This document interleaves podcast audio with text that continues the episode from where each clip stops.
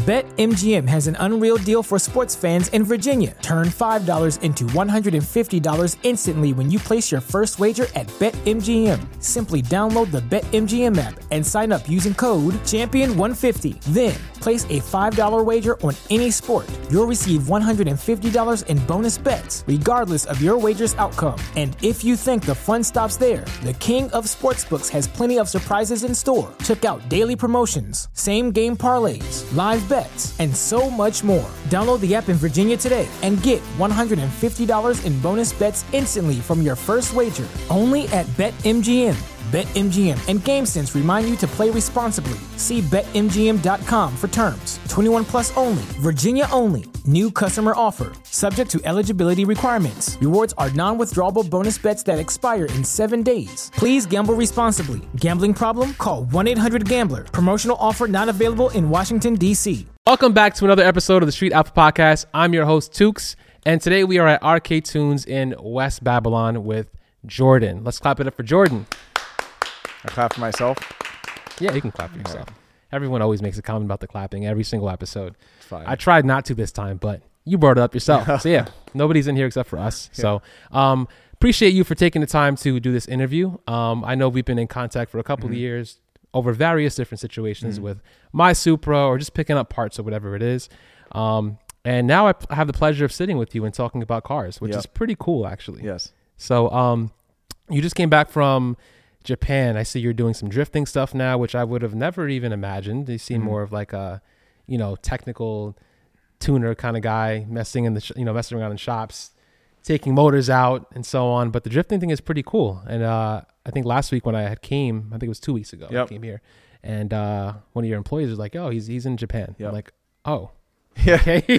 You're like, hey, I want to set something up. They're like, hey, he's not here. he's not even here. I'm here. like, I'm like, bad week to not be here. Yeah, I know. We spoke Yeah, before yeah. that, so I was like, all right, well, all right, cool. So we're here. We're finally here. Um, and yeah, there's a lot of topics that I want to talk to you about. Hopefully today we can get some answers that I've been trying to get answered on the podcast, not due to uh, people, just just me asking the right questions. So, can you talk about your Japan trip? Because I kind of I kind of want to know about the Yes. drifting stuff. I'm getting we can more start there. Yeah. Japan, top place in the world I've ever been to. Okay. S- aside of drifting, this is the coolest thing in the world. Going somewhere you can't talk, you can't read any sign, Right. you have no idea what's going on. Best thing ever. But the drifting part, which is the car stuff while you're here, Yeah. um, six months ago or so, I went. I got invited with friends to go to Japan. They all go there many times to Ebisu or Ibisu. Um, how you pronounce it? I always hear Ebisu. I hear Ebisu Yeah. also. And uh, they go there, they drift. They all have JZX 100s or JZX 90, which is like a rear wheel drive Right. Toyota 1 Toyota. JZ thing. Yeah. And they all go drifting there. So I went, I was supposed to borrow a car and drive for like free. Okay. And then the car I was supposed to borrow didn't work out in time. Yeah. So I was there and my wife was like, buy a car. Just buy a car. Like, just buy a, whatever car you're to buy, just buy a car Wow. real bad influence. and I bought a, a JZX 100. Yeah. And uh, six months ago, I drifted. I drove two and a half days, and then I came home and I felt like, damn, I really flew to Japan. I only drove for like two days. Yeah. It's not like, and you're getting used to right hand drive drifting, Oh, that's true too. Crazy. right-hand drive over there. and Wow. yeah, it's when you're like drifting, and then you're like downshift 80, 70, 80 miles per hour from third to second gear, like sideways. It's like it gets real. It gets real, real fast.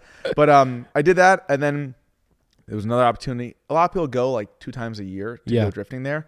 So the next one was a bit like open. The new, um, the next Matsuri they call it drift event. Mm-hmm. So a lot of people are going, like all YouTubers are going, uh, Drift HQ people are going, and they said, "Are you coming? Are you coming?" So I said, "Yeah, sure, let's go." So I Yeah. decided I went.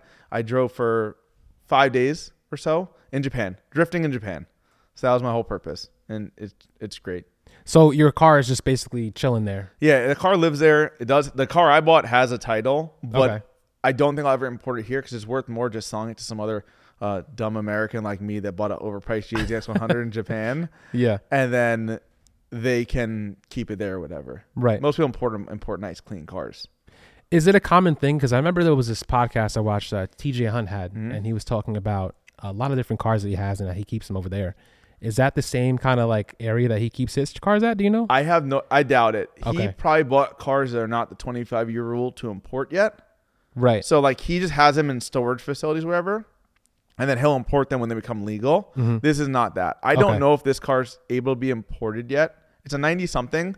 So Right. like at worst next year would be or something.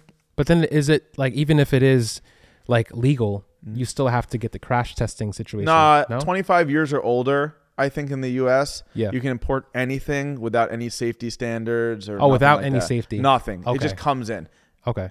I didn't even know that. I thought it was just like a like you have to pass even if it's No. 25 years. No, That's if it's 25 years, you do nothing. I, I mind you, it's I don't know if it's 25 years of production date or Yeah. the date the car was sold or whatever, but like Right. there's a 25 year rule they call it, and then the car can be imported and there's no um no anything. Wow. So how long did it take for you to get used to the right hand drive situation? Especially like one dri- day. drifting. Yeah, that's What- crazy. I would say like one day I wasn't great. Like now I'm better, but Right. like one day I was able to do the thing, you know. Yeah. and then uh use the e-brake that doesn't really work great in the car. Um, I would say half a day, one day. First day, I was able to like full blown drift in it, Oh wow. but there's still some levels of awkwardness in it. yeah. Um, but nothing really, really horrible. Like day two, day three, I was okay at driving it. Then I went. Um, I drove other right-hand drive cars since then, Yeah. and it's not that weird. Really? Not that weird. So do you ever have a situation where you like miss shift or anything like that or go into the wrong gear? Um, Because that seems One, like it'd be the most common thing. Like one, two, three, four. You're not like you're accelerating, but you're not really, really drag racing. right. in drifting, like when you're by yourself or with friends. Mhm. So you're shifting quick, but the only thing sketchy is three to two downshift, like wall Mm. sideways. Like there's one track there, you come against the wall, Yeah. you come back the other way, and you do a three to two down, like in drift while floating, a three three to two downshift, and then you. That if you miss, you could stop drifting and the guy could hit you if he's close or spin Oh, out. damn. But like, there's no wall there. That's the only thing weird for me. Right. Some people have more trouble. Some people have trouble placement in the car Yeah. because they're on the other side, so everything feels strange. Right. Right. Right. My Right. friend of mine's pro drifter, and he's like, it takes me a bunch of laps to get comfy. And he's like, best. He won the guy Chelsea DeNofa won FD. Really? He said it takes him a bunch of laps to get used to it. But here's the thing: he feels a lot more than me. I'm not that good. yeah. So like for me, I'm just barely getting by. For him, there's like a lot of thought going into it, Yeah, and yeah. he has the car exactly where he wants. So for me, I guess maybe because I haven't been doing it for ten years, I'm just like sliding around having fun. So for me, it's just like another thing. And he's he's there with you. He went to this one, Oh, that's dope, dude. but And he's he- like real good. he has the uh what does he drift? The He did. He drove Mustang for RTR. Mustang, the Mustang, right? Yeah, I, I was just watching him um maybe like a month ago when I Mhm. was unwrapping my car, and he was uh at I think it was the was it finals. Yeah, was like he the- won. he Like, won, He won right. FD. Yeah, he won FD. But I forgot I forgot where it was. Where was last? Where was the uh, finals at? The uh I don't know. you don't know. I don't Yeah, really watch the live that much. I watched that day the live because Yeah, I wa- yeah I watched it too. It was pretty cool. He was up against the uh the Supra. I think it was the. Maybe somewhere over there. It was pretty cool though. Pretty cool to Mhm. watch. Yeah, he's good. So like he said, it takes him a bunch of laps because of car placement and feel of like what the car does. Yeah. When you throw it this way, one side lifts and whatever. And me, I'm just like, if you have a sim driver that feels nothing, they Yeah. can hop in a car and drive whatever. I'm not that good, Yeah. but like the same thing. I don't think about everything going on. Mm. But the right hand drive's not bad. Some people have trouble though. I mean, I haven't even like even got a little bit of of an idea of how you even start like Mhm. in the actual car. I can see sim because a lot of people say that sim is actually good for like getting the mechanics down. Mhm. But um I still don't understand the concept yet. I think you just have to one of those things you have to feel it You have out, to right? do it. I Yeah. think a lot of it. I can't do a sim. Oh, you can't you do it. start on a sim and then you move to driving, it's great. I started in drifting, like in real cars. Yeah. and I, I bought a sim and I bought cheap shit like used steering wheel, whatever. Right. I sold it all. I bought a little bit better. I didn't ball out, ball out, but like it adds up. So I bought all that stuff and I suck. I can't do two turns. Really? It's so hard. There's some disconnect. But they say if you get used to driving without the feeling of the tire and the grip and everything, Yeah, yeah. and you hop in a car, you're like amazing. I feel like maybe you have to have like a very a very good setup to kind of have that like that true driving feel, no? I don't That's know. that's what I I bought what I a would- direct drive steering wheel. It's just not a two thousand dollar one. It's like eight hundred dollar one, and the Ah. pedals like six hundred dollars. So they're definitely not like the original setup I had was like dirt cheap. Yeah. this is like good. I don't know, good but cheap. That's the thing. Interesting. Yeah, I think I'm gonna start with the sim. I'll probably get that's probably gonna be my way into into drifting before I even think about buying a car. Go for. have Oh. you gone for a ride with someone? No, I know I, I haven't I haven't yet. I'm Do waiting for the next event. I'm gonna go with Calvin. Um, Oh, okay. Yeah, He's so good. he's yeah. I mean, he's been telling me to go, but I've just been so busy with other stuff. So we'll get there though. We'll get there. Um, but that's cool, man. I, I I hope that you know you keep enjoying these events that you go Mhm. to with the drifting stuff, and um, hopefully I can make it to Japan one day and do uh, ride along too. It's crazy. sick. So um, let's talk about some tuning stuff. Mhm. So you're you're primarily known for tuning at you know obviously Yep. your shop. So can you talk about how you got started in, into uh, tuning? Yes. So when I was 18 years old, Okay, I worked in a from from 13 to 8 and to 21. I worked at a I think we're the same age, right? How old are you? I'm 32. I'm 32. Ah, Yeah, graduated you feel young or you feel old? Um, I feel younger the more people I meet. Okay. Because you know, it's just Yes. like there's a lot of people who are, are older and they just seem much older, but then it's like it's like they don't even know I'm 32, so I'm Mhm. like, oh, maybe I'm not that old. Yeah. Yeah. Same thing. 09. Right. So, um, I worked 13 to 21, same people, clam bar, Mexican restaurant, and I saved up money while working there and going to high school to Mhm. turbo an E36 that I Oh had. wow. That was my first car. Yeah. and then uh, let's say fifteen hundred dollars for the full eBay Turbo Kit special, and I needed. I was like, damn, a tune is the same fifteen hundred dollars. How the hell? Like that's crazy for me at the time. I was like 17 years old, like in high school, doing this, putting together my pennies. And I was like, this is crazy. I can't do this. So then I went online. There was guys doing like DIY tuning, like use this tune and use this tune, and I, I messaged a bunch of them. They were like, buy these injectors, buy this MAF. I'll give you a tune. It's gonna run. It's gonna drive normal. You can tweak it, but we'll help you. There's a few DIY guys, and from that, I that's how I sort of got started because I didn't Okay. want to pay what Yeah. I charge now, and then I end up doing more very quickly than these big tuning companies. So like these big Mm. tuning companies were like, let's say there was three brands um, offering blow through mass airflow sensors. So like you put a sensor in a charge pipe Mhm. instead of in front of a turbo. Right. And like mine, you go Subaru has came in front of the turbo forever. So it runs and drives like that, but it drives better the closer to the engine. So I made that work. And then by that point I was actually like eight I was probably 19 in college Okay. and had a Dakar yellow E E36 M3 Mm. and I made that work and there was two legit companies offering the same thing. So I started saying, why is no one offering this? Why is no one doing this? Of the five people tuning them, only two are offering this. Right. This doesn't make sense. So I started offering online for free. Yeah. Hey, does anyone want a tune for Turbo 36? I figured out X, Y, and Z. This works. And then I got uh, banned off the forum back to when Bimmerforums. They banned me and they said, you are offering something for free that vendors pay to Yeah. sell. I was gonna say that. so they were like, become a vendor or you cannot post anymore. So I was 18 years old, paying, I think it was like $100 a month or something, or $200 a month, whatever it was. It was Yeah. too much money. And I was like, the, there was another big tuner at the time, and I wasn't a tuner. I was just a kid. right starting up. And I another tuner at the time was super disrespectful and was like, I'm not worried about you. You're just going to blow up a bunch of cars or just talking shit. Yeah. So I was like, I'll just pay the $200 a month and give it away, you know? Yeah. So I did that. I tuned a few people's cars, and it didn't just like work a little bit. It worked better than what people were offering. Like Damn. people were saying, like you can't use bigger than sixty pound injectors or six hundred thirty CCs for like CC guys. Um, okay. I had thousand CC working. They were saying the ignition system sucks. It misfires past 400 horsepower. It was just um, the poor tuning of Okay. these legit tuners that were causing a lot of these problems. And I was a guy that had no tuning background, no Yeah. engineering background, just a kid at the time. But I just did homework, looked things up online as good as possible, and did something with it. Like Right. now, there's like Horsepower Academy, I think, in Australia. Yes. yes. That I've never. I know so bad. I've never looked at their courses or whatever. I've They're- never they're signed up. really good. They're really But good. Yeah. that's what I. Every video I've seen, it's like they seem like they're on the ball. Yeah, they're for how detailed. technical they are, what they know. But back in, so you say you graduated 2009, 2009, 2010, that was not. A That was not a thing. You couldn't. You'd go on some forum, read some posts from some random guy. Yeah. About how they thought something worked. So that's how I learned. I started tuning cars like that. Yeah. And then because this guy, if that guy didn't push me, I wouldn't be here today. Mm. You know. Thank you. if he didn't call you, if he wasn't like a douchebag or anything. Yeah, if he wasn't just a douchebag. And now, Yeah. like looking back, like I've been doing better over time. And That's awesome. Yeah. So, um, can you talk about the, the that platform Yeah. in the E36 a little bit and what you've kind of discovered at, at that time? yeah, so back then I did them. They were making, and mind you, like I didn't.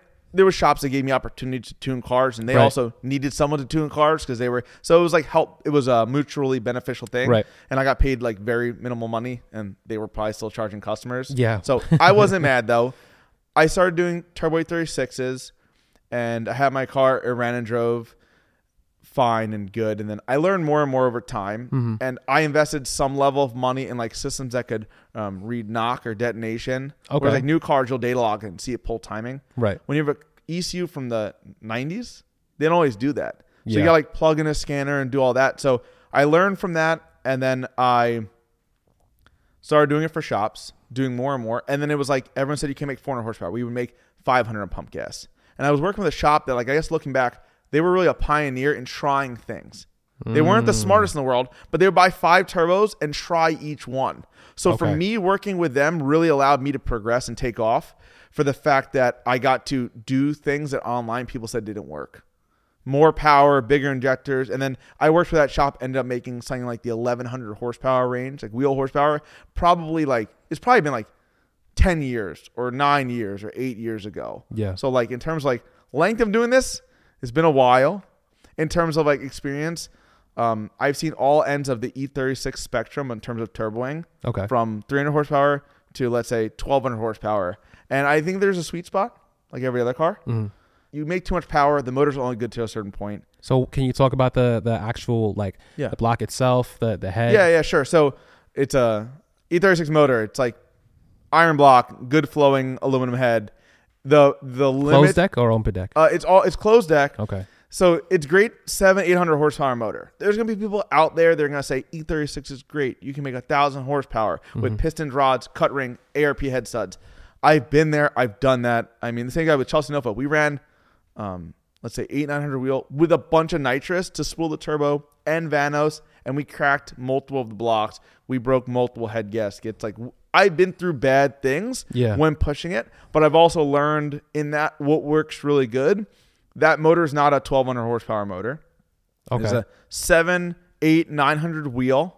Amazing power per pound of boost. Spools great, but um, the block, like the limits, Right. block cracks around the head stud holes sometimes randomly. So like you don't really, Really? know. It's just an age thing. I think a lot of it. yeah. Um, the block is also weak, so it's like a hit or miss depending on the casting you get. You're dealing with really old castings Right. from BMW, Okay.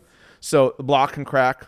And then also, um, with the ARP 2000 and the cut ring gasket, it's a 50-50 shot. If you crack the block or blow the gasket with the cylinder, pure cylinder pressure Yeah. from power, like newer engines like the B58, these guys are running two thousand dollar head gaskets Right. that lock into the block to stop it from pushing out. Mm. If you do that on an E36 motor, in my personal opinion, okay, you're gonna fix the gasket, but the block's still gonna crack at like somewhere between 800 and 900, 950 foot pounds of torque. Wow. And people can say, "Oh, this guy made this much," and this guy.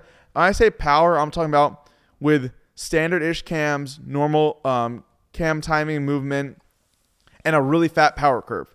You can make 1200 horsepower and make the same torque as someone that's making 1000 horsepower, and your power curve shit because you put really big cams. You're trying to rev really high. So Right. my numbers are all like uh, based on certain things, Right. Certain but steps. it's a great motor for seven, 800 wheel Seven eight hundred. wheel with like pistons and rods. Even stock, they make 600, 650, and it's a lightish car, rear wheel drive, stick shift. So a lot of the limitations with the older style BMWs, um, N54 and 55, those are open deck, correct? Um, yeah, N54 is open N55. deck, N55 is open deck, and those are like aluminum, aluminum Right. motors.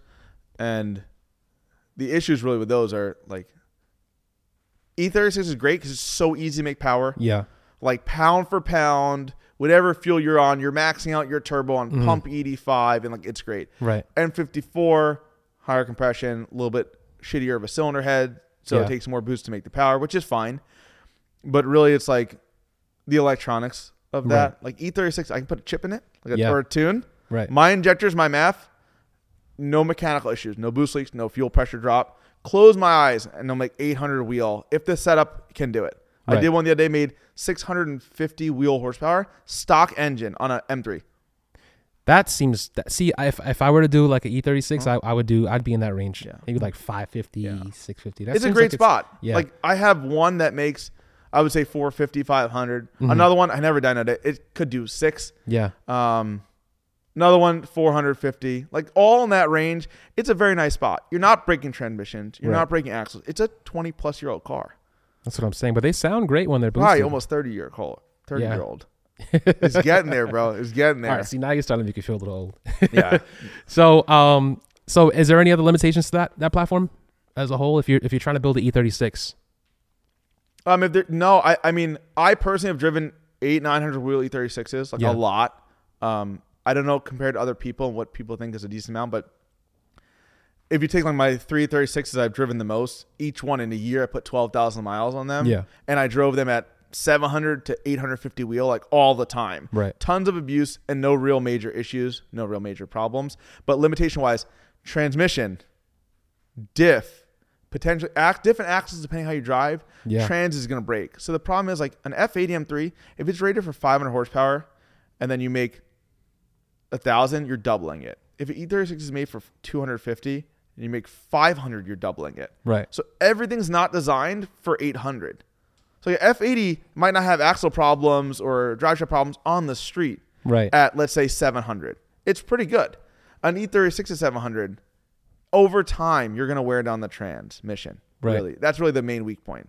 So it just, in my opinion, it's not worth it to spend twenty thousand dollars from the transmission back on E36 when a newer platform is gonna shit on you anyway. Mm, that makes sense. So it's I more know for I'm a, fun. I'm an E36 guy. Yeah. And like I've had probably 10 turbo E36s over the course of time. I have three currently. And like I'm not gonna say I don't like them. I don't love them. They're great, but yeah, it's, it should be a fun thing. Yeah. To build one that's like really fast. Yes, you can put a TH400. You can put a C4 transmission in it. Mm-hmm. You can put some crazy rear wheel drive thing or some potential like like we said our mutual friend Frank. He has an all wheel drive one. Yeah. You could do that, but when a stock G80 is gonna like put out crazy times, Unless you're Frank, man. Unless you're Frank, and you can, yeah. Frank's But no, no. only. His car, his car now has a power curve. Same thing. His car moved the power curve over, makes less torque. His car power curve wise is an anomaly to what they break at, in my opinion. Okay. Due to his fancy cylinder head, fancy intake, like it's weird stuff that is not Yeah. common. That's not common. I'm right. talking about like the 99 percent. right. The Oh. general general people who are just going to get a car and make it, you know, make it fast, put a turbo on it, Yes. you know, and do minimal work basically. Uh, Frank is in a league of his own when Yes. it comes to this because He's, he has uh, himself. yeah, well, we're gonna definitely, hopefully, have him on soon, so we'll be able to talk about his setup. I'm not sure if you know too much about it, but I'd rather let him kind of That's fine, explain. Yeah. so, um, okay, so you have you said you've had three uh E36s, I have had probably 10 turbo E E36 E36s. ten. Probably. I have three E E36 M3 turbos currently. Wow. And your fastest one uh, is what? They're all stock engine, head gasket, head studs, basic. My fastest one I had made about 950 wheel horsepower. It was a 6870, 35 pounds of boost. I drove it at like 880 usually. And that's not a lot compared to like modern cars, but that's related to like the cylinder heads flow a lot less. You Right. need more boost to get more air into the engine. Right. But like E36s are efficient heads, so they make good power per pound of boost. Can you talk about Vanos? Um, in terms of people rebuilding Vanos because it's noisy, it almost never has an effect on how it performs. If my shit is like a tiny bit noisy, I'm not rebuilding it. Like an E36 Vanos, for example. Okay. If it's really clacky, okay, you want to change it because it's annoying. But Right. sometimes you pop the hood and you're like, hear a little bit of Vanos rattle, and people are like, I got to rebuild it. I'm down in power. No effect on power or whatever. There is Really? seals and stuff that can wear out and make it perform worse. That is a possibility, but I've never seen it. It can pretty much when people rebuild them, they often make them too tight and they get slower to react anyway. But Vanos thing that move what Vanos is it moves the, the cams. Right. On E36 intake cam on a E46 it moves both the cams. It's for power curve and emissions reasons. Is it basically like uh, how VTEC has that has that uh, Um, kick on at like 45? I think yeah. it's 40. The VTEC pop. Yeah. Um, VTEC is a I think I don't know exactly. It's like a secondary lobe on yes, the that kicks on at a certain that RPM. it like maybe puts oil pressure to a second set of lifters or Right. something else, right? Yep. And then it it moves it up, and it's like having a different cam profile It or a larger cam. valves in deeper, so you get Yeah, more. some, okay, more lift then Yeah, or more lift, something. yes. This is different. The BMWs do have something called Valvetronic, which is variable valve lift. Maybe that's similar, Right. but it's variable. It's always changing. Mm. But Vanos is more of cam timing. So on E36s, it became a big thing a while ago. People will talk about um, I took my intake cam and I moved it to this degree and this degree, and it did X, Y, and Z. And then Right. I tried to get involved in the chat a little bit, and a lot of people were like, I, I didn't agree with what everything everyone was saying. Yeah. And I offered my dyno to people. Like, you got to pay for your hotel and shit. You can use dyno. You can play with it. You can learn if you're selling these products. Right. Um, on E46M3 and newer, or E46 and newer, I can go in the ECU and change the degree one degree to target. One, two, three, four, five, ten degrees, and see the power difference it makes at mm-hmm. each RPM on the fly. So it does all sort of translate back to an E36, but it's like different cams, different head port. But that's what the Vanos does. It moves cam timing, which effectively changes your power curve. If you shift your intake cam completely one way, you're going to have crazy low end. If you shift it the other way, you have crazy top end. Right. Having the on off point or a variable control Yeah. gives you the bottom end and the top end. It just effectively um, controlling cylinder pressure. It's like making more cylinder pressure lower RPM versus higher RPM. Right. Why does it break all the time? I think a lot of people talk about it more than it needs to be. On E E46M3 is the real one that it does break on. Okay. And like break, shit breaks off, yeah. messes up your car. The other cars, it gets noisy. Oh, I get it. It's cool. Repair it. Fix your noise. But E E46M3, that's how piece breaks off and Oh, causes so that's a problem. serious. That's a serious Yeah. problem. But like, if the car is 80,000 miles or less, I'm not, the chances of it's like pretty slim. Well, I think as time goes on, it becomes a thing where it's like you're gonna probably run into that problem because unless you're gonna spend a lot of money to get a car Mm. with less than eighty thousand miles, you know, then Yeah. of course you won't have that issue. But most people are probably just picking up cars with hundred thousand miles on them and then trying to Yeah. do something with them. So Most of us are. Like most of my E36s are all got some miles. yeah. A lot of my cars got some miles. So um, have you done any crazy swaps in, in any of these cars, like where you you know try Oh, to that's good. stay away from the BMW platforms? Because a lot of these E36s they get swapped out for different Yes. odors. That's really good. So I am like, I'm strictly BMW, and I'm Okay. not saying it's the best. Like I'm not dumb. Well, I, I'm dumb because I'm here and I have too many cars. Yeah. But I'm not dumb to tell you BMW is the best motor ever, and anything like that. But no, I've never really done a swap in terms of a different engine. We've done swaps like here when I was Yeah. working on customers' cars between E46, like swapping motors between different BMWs. Mm-hmm. But because it's my business for myself, it's what I've stuck to. Okay, makes sense. Not often do I buy cars that are not beneficial also to my business, but I also enjoy them. I don't have to have E36s that I don't post about that I drive when I want. I do Right. that because I enjoy it. Okay. Um, the only thing closest to a swap, I guess, is like my yellow M240 behind you. yeah. It's not a swap because that has a B58 engine in a car, and that car came with a B58 from the factory. It's not a swap, but it runs a full standalone. You could take that motor out and put in anything with a wire harness I made. It Okay. runs a Link ECU. It has direct injection deleted. It is, other than like making motor mounts, it has a Tremec TKX transmission from like a Chevy. It has a clutch master's clutch, aftermarket drive shafts. Like other than like the motor mounts being stock, wiring wise, the coolant system has like an old school Chevy radiator that's just massive. It's not a swap, but, But effectively for parts, me, right. there's not a lot of. There's probably five B58s on standalone in America. Most of them are like Motec cars, which are big money. Right. This is a fifteen hundred dollar, two thousand dollar ECU, not a ten thousand dollar setup. So you're saying that there's not too many B58s on Motec. So the guys who have the fastest ones, they're not No, no, those are stock ECU guys. okay. So I'm saying guys, drift cars. A lot Oh, of times, drift for drift drift The stock ECU stuff is probably not the best for drifting when you want to strip the body down, get rid of all the you. weight, the wiring, stuff like that. Okay, so I, I that makes sense. That makes sense. So do you um have you ever messed with Motec at all or No, no none of those standalone above ECUs? my pay grade.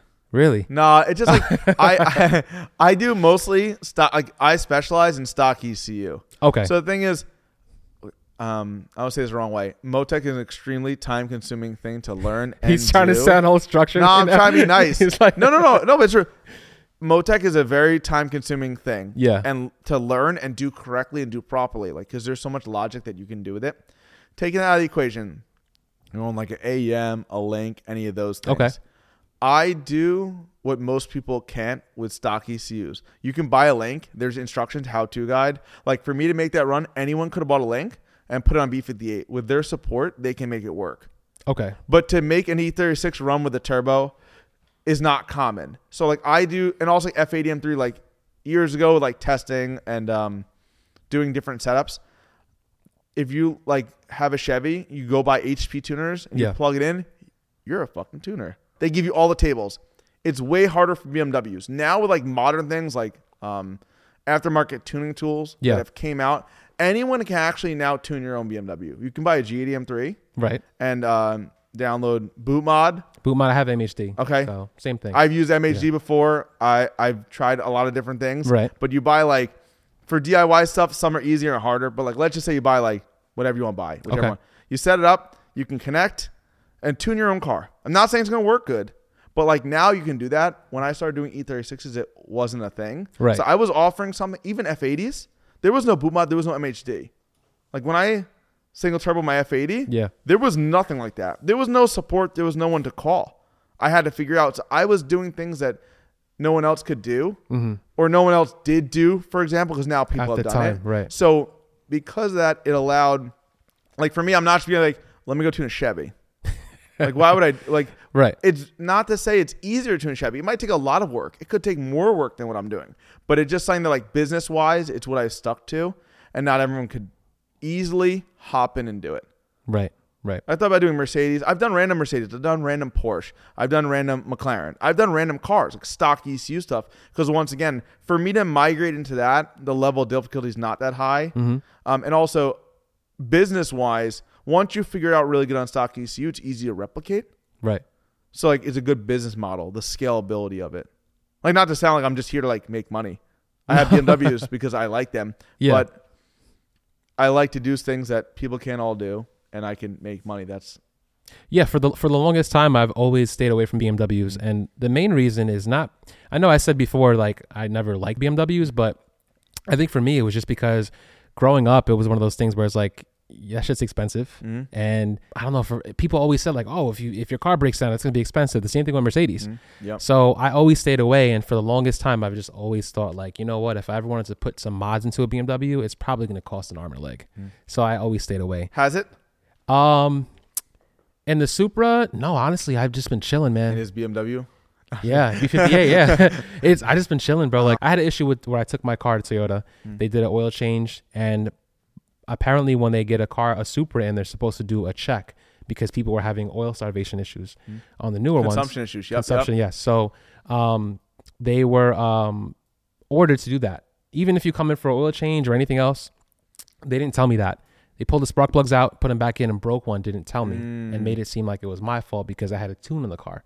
So I was driving around. Luckily, uh, Visconti actually was able to figure it out because nobody else could figure it out that it was a tune, and uh, he put new spark plugs in. And then That's it. he said that when you take these out, you're supposed to replace them. They're them. garbage. Yeah. People don't people don't want to hear that. Right. My F80 M3 when I went fast, yeah. if I had anything questionable without the car, I take the plugs out. They're garbage and they're not cheap. How much is like 150 or 180 Yeah, dollars? dude, I was like, it was expensive. There- I was like, damn, bro, this is expensive for some spark plugs. Yeah. There'd be days on the dyno where like me testing things, Yeah. two, three, four, five sets, and then I have customers like, oh, I had a misfire and I moved the plug, and I'm like, it's all garbage, and people don't want to hear that. Yeah. They're like, but they're brand new. Right. And I'm like, they were. You torque it with a torque wrench. Every car we've ever done gets torqued with a torque wrench, the spark plug. And then when you're done and they come out, they're garbage. It's Yeah. crazy. It's just because they break very easily. The ceramic's so thin Mhm. in it. That's what he so said. So when you tighten it, the ceramic breaks very easily, and then the plug can drop. And then if you're lucky, it just moves. Sus. But uh, it, and then uh, and then uh, if you're lucky, it moves. It doesn't fall into the motor. If you're unlucky, it can go into the motor. He's just like, sus. He che- checked out for a second. Sus. Um, yeah. So, um, you know what it was? I, I agree with you because I was kind of tight because any other car I've had, like Hondas, you take the spark plugs out, you're fine. You can just, E36, yeah, clean them, dude, clean like, them, put them back in. yeah, you can't. I didn't know that, so I was like, "There's no way they could be this spark plug." I just this car is brand new, bro. It's got like I don't even know, like seventeen thousand miles I had, and I was like, "There's no way it's spark plugs." And then he couldn't figure it out. He's like, "Honestly, bro, that's the only thing I could think of." Mm-hmm. So then he pulled them, put them back in. Car was misfiring. It wasn't going 40. It was bad, mm-hmm. like misfiring. I couldn't go over 40. It was like Thought your shit was blown up. yeah, that's what they told me. Mm-hmm. I went back to the dealership. He was like, "Oh, you know, since you have a tune in the car, we can't do anything. You got to get a new motor swap." I was like, "Bro, are you kidding me?" That's crazy. Yeah. All because of an oil change that, you know, turned into a whole spark plug change. So, yeah, but I haven't had any issues, man. I've been chilling. The B58 is a very, a very good, uh, reliable motor so far. I'm at sixty thousand miles. Oh, that's that's a lot of miles. yeah, yeah. So I drive the shit out of the car, um, and yeah, I can, I can have fun with it if I want, but I'm chilling, man. I'm not no complaints at all so far. Besides the oil situation, um, it's good. It's solid. I'm trying to see like how it compares to some of the most iconic motors. Like for example, the most common one, 2JZ. 2J, right? Uh-huh. That's the most common thing that comes up.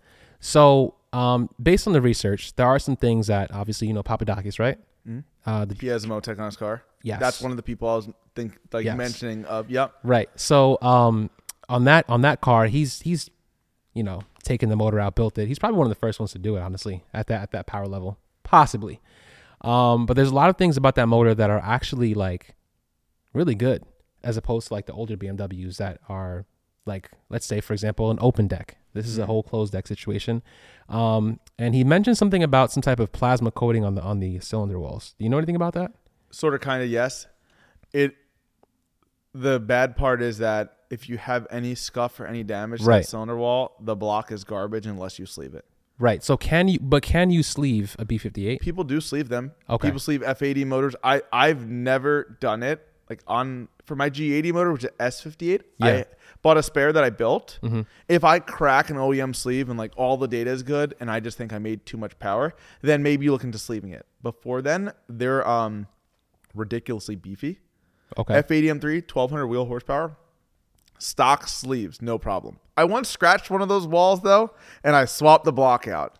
You that's can't what see, that's what you do, right? Behind you up there, I have four F80 M3 spare blocks, just random. Like someone ha- spun a crank hub, someone broke something, someone bent a valve, Yeah. and I would just buy them and collect them. Right. I didn't burn through them all, as you see. I have too many now Yeah. to get rid of, but yeah, it's, it's a spray on liner. They spray on. I want to say like um From factory. yeah, I want to say it's like something ridiculously thin, like four thousandths of an inch, and then machine out like one to 2 Mm-hmm. on the hone process. You're left with like one to two left, and it's ridiculously thin, so you Right. can't hone it. You can almost clean it, sort of mm-hmm. deglaze it potentially, Right. but if you use the wrong stuff, you're gonna have oil consumption issues. Right. So pretty much building a motor that's not blown is really important if you're gonna like build a B58 motor. Right. right. Once it's damaged, it's a throwaway, See, that's the only. in my opinion. Yeah. Yeah, no, you that's can, that's you can yeah. sleeve it or do whatever you want. I'm not saying it's a bad move. It might be better. I've heard on F80s. I know a few people that sleeved F80 motors, Yeah. and they swear that it was better because otherwise you're stuck to buying pistons that you hope match the piston to wall clearance. Right. Normally you'll hone and bore the motor out to match. Right. So they say you actually get like better piston to wall clearance. The motor's less clackety, Mhm. especially like depending on the aftermarket piston you buy. The skirt's thinner or fatter. Right. So buy like a super thin one, it's more clacky because the piston rocks. Yeah. So like they say though on like the steel wall, it's like better. But I haven't been there. I haven't tested it. To spend three grand, four grand to sleeve a motor, that's like a questionable thing in my mind. Yeah. Um, I'm good for now. So the only reason I bring that up is because I am so I can only speak from my experiences. Mm-hmm. Um, and I know, let's say for Hondas, you know, you can sleeve Hmm? you can sleeve whatever you want. Technically, you don't have that new um that coating that they have. Well, when you sleeve it, it doesn't matter. When you sleeve you're cutting that off. Super, super easy to cut it off. But If you're a machine shop, if you're right, but then it's like at that point, like, do you even need to? Because you can make pretty much a thousand. a lot. Like I don't think people are having block cracking issues. That's what I'm saying. It's it's it's it pretty- seems good, but in terms like that versus swapping, because you were saying like swapping like 2J or something. Right. So it's it's a platform where there's a lot of um there's been so many different combinations that have been done already. So it's like you go to a platform where it's like even like Honda, you can go to a Honda, get a K20 swap or whatever it is. And Don't do that. I'm not saying I'm going to do that. but I'm saying like when you look into try to be different, you know, you you you want to swap a motor in like let's say if you want to do RB26 Mm. into a Supra, like that's a motor that'd be cool to do, but when it comes to parts, Yeah. expenses, Support availability, in support, America. Exactly. So that's what I'm. That's where I'm looking into. Um, now, I don't want to be in a situation where I, like, let's say for a B58, right? I don't want to be in a situation where, like, something goes wrong and then I have to go. I have to get into the block or something like that. It's like you know what I'm saying? uh, probably eight to ten grand brand new. Eight to ten grand because it's so new still, right? Um, I don't know why it's like that, but if you get the right people, you can buy one brand new for like eight to ten grand. And the, the people online might be like, no, they're 12 or 13. Yeah. If you're in the automotive world and you can find someone that has a good connected BMW, the retail might be 10 to 12. It might be block? way more. No, I'm talking about head to block. Oh, head to block. Like if you know the right Oh, people, you can order one through Toyota for that much money. Which is like it's hard because like if you're gonna build a motor, you buy that, then you still build it, adds up. That's my S58 was like eight grand for a spare S58. what I'm Disassembled from. Germany. They're it's pricey. expensive, but Yeah. you think a 2J is gonna be cheaper? Absolutely not. No, definitely not. Yeah, I'm yeah. not. I'm, I'm looking into different platforms. Yeah, Um, you really you're really con- uh, considering it at some point. people would tell me I'm crazy for doing that because the B58 is a very good motor. How comparable is it to a 2JZ Okay. in terms of power? You can say I want a 3,000 horsepower 2J and call induction performance on the phone Mm-hmm. Yeah. and say swipe my credit card and they will swipe and they will try to achieve that. Even maybe 2,000, 2,500. That recipe for a B58 has not been proven yet. And like you mentioned Visconti, he's the person selling the motors in the top fastest cars, right? He's Right. one of the guys that are doing the top motors. He might tell you, oh, for 2,000 horsepower, I can try X, Y, and Z, or I'm fairly confident X, Y, Z will work, but we'll have to see block rigidity. Maybe the block will start cracking. Mm-hmm. Maybe you'll have other issues. So I'm not saying it's not possible, but E36 people are going to hate this, but E36 motor compared to a 2J, real quick, a 2J is just so much more proven to go so much further. A E36 has more flaws, even though it makes more power and a better power curve. The 2J is just so tested to a higher power level, and like block casting wise, it's more, it's a better block the compared biggest, to yeah. the E36 motor and whatever. I'm an E36 guy. I won't put a 2J in one Mm-hmm. because it's good enough for me, but it's not a race car. B58 though, you're gonna have so many issues, not just motor wise. The motors are relevant because you make like you don't make more than a thousand horsepower. Well, with the, what, if you have a 2J, I would want to go for 600. And, and Like a thousand horsepower is cool. Yeah, absolutely. That's a lot. Of, that's a lot. It's a lot. Mind you, this isn't like a daily anymore. Either. Yeah, but a thousand horsepower B58 with a ZF8, so the rear wheel drive auto trans, Yeah. is beating a stick shift Supra. Absolutely. It just depends on what you want. Right. So if you want a stick shift car drive around, a thousand wheels too much, because the power curve is gonna suck. It's gonna be a little bit lazy. You're gonna have I don't know if you are. You gotta be a driver to actually shift the car right and stay in boost. Right. Like you have to have a good clutch set up mm. and some level of being able to shift quickly to stay in boost at a thousand horsepower in a manual car. Right. I'm not saying I am. I'm just saying that an auto car is often gonna win, and like depending on At the your- track. Yes. So, well, that's the thing. And like I'm not going. I'm not building a, tr- a, tr- Yeah, a track car. even on you know? no on the street, auto's winning. Oh, 100 percent on the street, you do two shifts: Right. Left hand drive, right hand drive, Right, whatever right. you whatever you want. The auto car is so good, and it the ZF8 with the so many gears and the such close ratio. Even if you have a lazy power curve, you're always in the like your car right now is stock turbo. It shifts at seven thousand. It's at 5,500, Yeah. Right. So you could have the shittiest power curve on a B58, and pending you can get into boost to launch. Other than that, you got a sick car. The 2JZ, in my opinion, is going to cost so much money for something that's inferior. It's mm-hmm. not inferior because it's a worse motor. Right. It's just inferior because you're losing a lot of OEM controls. Often you put an Right. aftermarket gauge. Right now, you could buy different things to make it work, but aftermarket gauge. No, I would need a standalone for this whole Yep. setup. Yeah. But I'm saying like your gauge cluster probably won't work unless you like standalone. Yep. like a- yeah, yeah. You need a standalone. Is your AC gonna work? Like, there's guys doing it. There's one guy right now doing a 2J swap in the A90. Uh, it's already been done like two years. No, I know, I know, but I know of one guy like he's doing it right now, trying to make AC work. It is um In New York? my- I think he's in. I dealt with a guy many years ago. Oh, okay, really, really nice guy. He's a red Supra. And That's him. Yeah, that's the same guy. I, I think he's what's in his the. name? I don't know, but I know who you're talking about. Fast something Yeah. maybe. Yeah, yeah. Such yeah. a nice guy. Yep. He's not tuned by me anymore. I don't even think he likes me. But such he's just such a nice guy though. Um, he is doing it uh, s- a two J swap. I saw the I saw Mm-hmm. Yeah. yesterday I think, and it's just cool because it's a two J and a Supra. Right. Past that is really not that cool. Yeah. Like you can just re- you can just put a stick shift in your car right now. Well, they may, they already make a. I Manual. know that. Yeah. But like other than the fact to say I have a 2JZ MK5 Supra, Right. I don't unless you're like I want 2000 horsepower on a potential platform that's more de- no on a platform that is more developed. Mm-hmm. It's worth it. Past that, it's not um it's not even the guy Johan that works for Adam LZ. He's doing a 2J swap because he got a shell with no motor. He knows 2Js. He probably end up with a he probably got an NA 2J he bought like Yeah. to buy that motor package when he's doing all the work himself on his spare time could be cheaper. Right. When you have a running and driving car, it's not cheaper.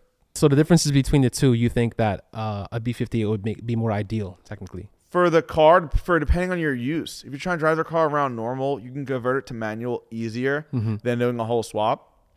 And what you're going to achieve by doing the swap is a worse performing car than the auto.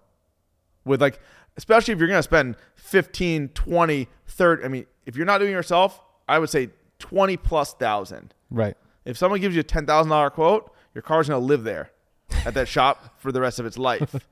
So it's like twenty plus grand, whatever it costs for a worse performing car. Just to say you have a two J. Yeah. That's my look on it. That's fair. I'm, I'm really not looking into doing this, but um, I know there are people who get Supras Yes. and they're like, uh, that's the most common thing. People who don't know Yeah. about uh, cars and you get a Supra, a A90 or a Mark V, the most common thing I used to hear when I first got the car was, "Ah, I'm just going to put a 2J in it. And it's like, okay. I mean, it's still pretty early. We don't even know where the car is yet, but um, that's a lot of time and money. And it's not really, it doesn't seem like it'd be a reliable thing. Now, there is somebody in um, California who has Yep. one. Um, Pterodactyl. is Pterodactyl, yeah, yeah. It's know. a fire setup, amazing looking Super car, sounds great. But um, I think he was having issues putting the power down because of the the wheel that he had on the on the um on the back of the car. I think he could only run like an 11 and a half inch. I mean, that's uh, pretty big. It's big, but his tires with the way he with the way he has his car set up stands out. It's just not, oh. you know, it doesn't doesn't Yeah. work. But he did it for the cool factor. It looks and don't get great. me wrong. If you got it like that, Yeah. and you want to buy a Supra to do that, more more power to you. Right. Adam LZ has a four rotor Supra because Yeah, he wanted that. too, yeah. because he wanted that. But Right. like, other than the fact of doing it because you want to or because you think it's cool, I don't think it will actually be better. Right. I have a B58 on standalone. It's not because it's better. Right. It's just because I want to do something that was a little bit different. It fits. It tailors time. your needs. Yeah. Right. Hundred percent. So, can you talk about the differences between the B58 and the S58 motors? I Not- will try to say the differences, and then I'll tell you which is best, which is not going to be what you think. Okay. Um, Let's start. Well, okay. So let's start with the comparison, so it's clear. That way, makes it easier for Okay. people to kind of understand. So let's start with the B58. It's key points, key selling points, I guess, from a I B58. I don't know. It's going to sound horrible, right? Because I, I know a lot of things technically. I don't know if it's 82, 84 millimeter bore bore size differences, right? No, just like but the- they're both like yeah. three liter motors. They're both aluminum block. They're both closed deck. The real main difference is so there's Gen 1 B58, Gen 2 B58, and now there's like a newer one in the brand new cars. It's a Okay. little bit different even. But B58 versus S58 from the factory, one makes 400 horsepower, 300 horsepower, one makes double almost, right? Okay. 500 horsepower. But block wise, I don't see either one having a major problem. I know Mike Body said that the B58 block is also used in diesels and they're ridiculously strong, ridiculously beefy. From me looking at S58, looking at it and inspecting it, I don't see why the S58 block would be any weaker Okay. compared to B58. I think the real issue um, goes to the cylinder head. This is really the really the difference. Wait, wait. So no rods are an issue. No, that is an issue. That is an issue. Bare Okay. block, bare block, casting, casting. okay, building casting. it. Okay. Okay. Stock wise, okay. Stock wise, everyone says that the S58 rods are weaker. Right. And they break easier. I don't want to say that they're wrong, but I also want to say S58 on stock turbos spools up harder than any B58 does. And the reason why is because every B58 puts a single turbo to make that power curve to make 750 wheel.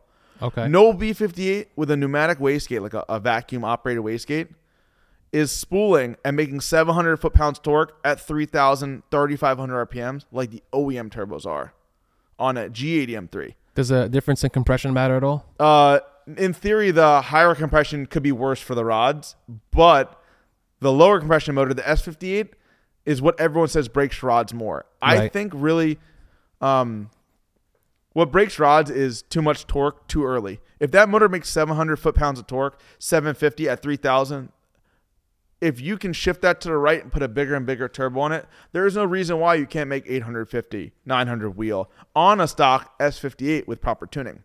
Okay. Side by side, S58 rods are thinner. They're they're like a little bit weaker. Everyone says the part number cross number references with S um 63, the V8 twin turbo car. Okay. A lot of people that say side by side, they're technically different part number stamped on them. I don't know the truth behind that, but Interesting. They, are a thinner rod, but in terms of like, so yes, in theory the S58 will handle less, but no B58 is spooling like a S58, and everyone, whether you have a GTR that makes 900 horsepower stock motor or a Porsche that makes 900 horsepower stock motor, nobody is trying to hit low end torque. Everyone comes and boosts slow and smooth and ramps boost up top Right. pulls timing out down low, pulls boost out down low. So you rem- remove some of the hit on it and add in the torque up top. And according to everyone that does crazy stock motor things, like 800 foot pounds of torque Yeah. at 7,000 RPMs is way softer on the motor than 700 at 3,000. Right. So like it's all relative on all that. So if they're making 700 foot pounds torque, 740 at 3,500 RPMs, I don't see why it can't make 900 wheel, 1,000 wheel with a bigger turbo setup. The Okay. problem is it's just so good with the factory turbos or twins that it's easier to break the rods. On a B58, mm. the factory turbo sucks. And then you put better and better one. Well, there's people, I guess, stock turbo make not 600 foot pounds torque, B58, and doesn't break a rod, don't break rods. Th- there's really no uh, Like turned up to the max. Yeah. There's, So- it's usually turbos that go first, if anything. Yeah, but stock rods, yes, S58 rod is weaker than B58. But when I'm talking about the block, I'm talking about like um if you were to build it, Okay. the differences. not really stock versus stock, but yeah, stock for stock, S58 rod is weaker than B58. But when it comes to building it block wise, I think they're both stout. Okay. Um, they both handle big like same head stud part number. I'm like 95% sure. Strength wise, block wise, I think it's fine. Crank wise, it's fine. They're not gonna break a crank Right. from anyone seen. The real difference between B58 and S58 when you want to make a thousand horsepower and you want to build a motor and do it is in the cylinder head. And the real the reason is S58 they say is a 3D printed partially or 3D printed cylinder head, but that's not anything I care about. You should care about. You should care about. The real difference is every B58 that makes 800 horsepower mm-hmm. blows a head gasket at some point. Every single one. Yes. With stock. And people for years didn't want to talk about this. You have a B58, um, like, I don't want to call names. They would say, My shit's great. My car works great. And then all of a sudden, they, they put out their car and the head's up for sale, and you can see where it's been rewelded, where it blows out the, the head gasket. Right. S58, the same area that the B58 blows out, the coolant port is like half the size. It blows a head gasket into the coolant port area. Right. So, in my opinion, the structure of the head is not that good. So, under crazy power and crazy load, that's what's deforming. And that's the easiest out for the cylinder pressure. That's why, like, Visconti Yeah. sells a $2,000 head gasket. And I'm not really talking shit by it. Like, it is a solution. You Right. buy it, you put in your motor, and it stops it from blowing out. Some sort of fire lock. S58 with an O ring and a stock gasket holds a thousand wheel. B58, in my personal opinion, does not. And the more you deck the head, the thinner it gets by thousands of an inch, even, and the more chance you have. So I think like the stock motors untouched, or the ones like someone did a shitty job in their driveway, Yeah. hold the head off, put pistons in it, put it back on, have less chance of head gasket issues. But S58 has a better head for that reason only. Valve springs like are interchangeable with so many different BMWs. Valve springs, um, even like for a while, people were using a B58 rod in S58 with a custom piston. That's why I'm not sure on the deck height thing. Yeah, but yeah. it is possible different. I think it's the stroke that's different Yeah. compared to the bore, not Right. the height of the deck. But which one's better? Um, I'm buying a G80 M3. Like I have one. Right? Yeah. I've had two over a M340 because of all the amenities you get. You can fit bigger tires. It's a nice looking car. It's more aggressive. But like Mike Body just posted, he made a thousand wheel stock B58. Yeah, he's coming for you, bro. No, no, no. No, he's in his I'm own kidding. league. I'm kidding. He I'm kidding. for- I'm He's in his own league. He's he's, he's actually trying to um he's gonna do big things with that. Yeah. Uh, yeah. And like that's one of those things like people say these will never do that. I don't know if these rods can handle that like 850 pounds of torque or something that he's making. Yeah. But shifting the power curve over helps dramatically. And that's like a stock unopened motor. Doesn't have a head gasket issue yet. He's probably tuning it in a way to try to keep it um, all happy. But this is a better motor, and these are better parts behind it from the factory. Motor wise, is not that different. Like if you're expecting me to say, "Oh, the motor's horrible," S58 is great, B58, no.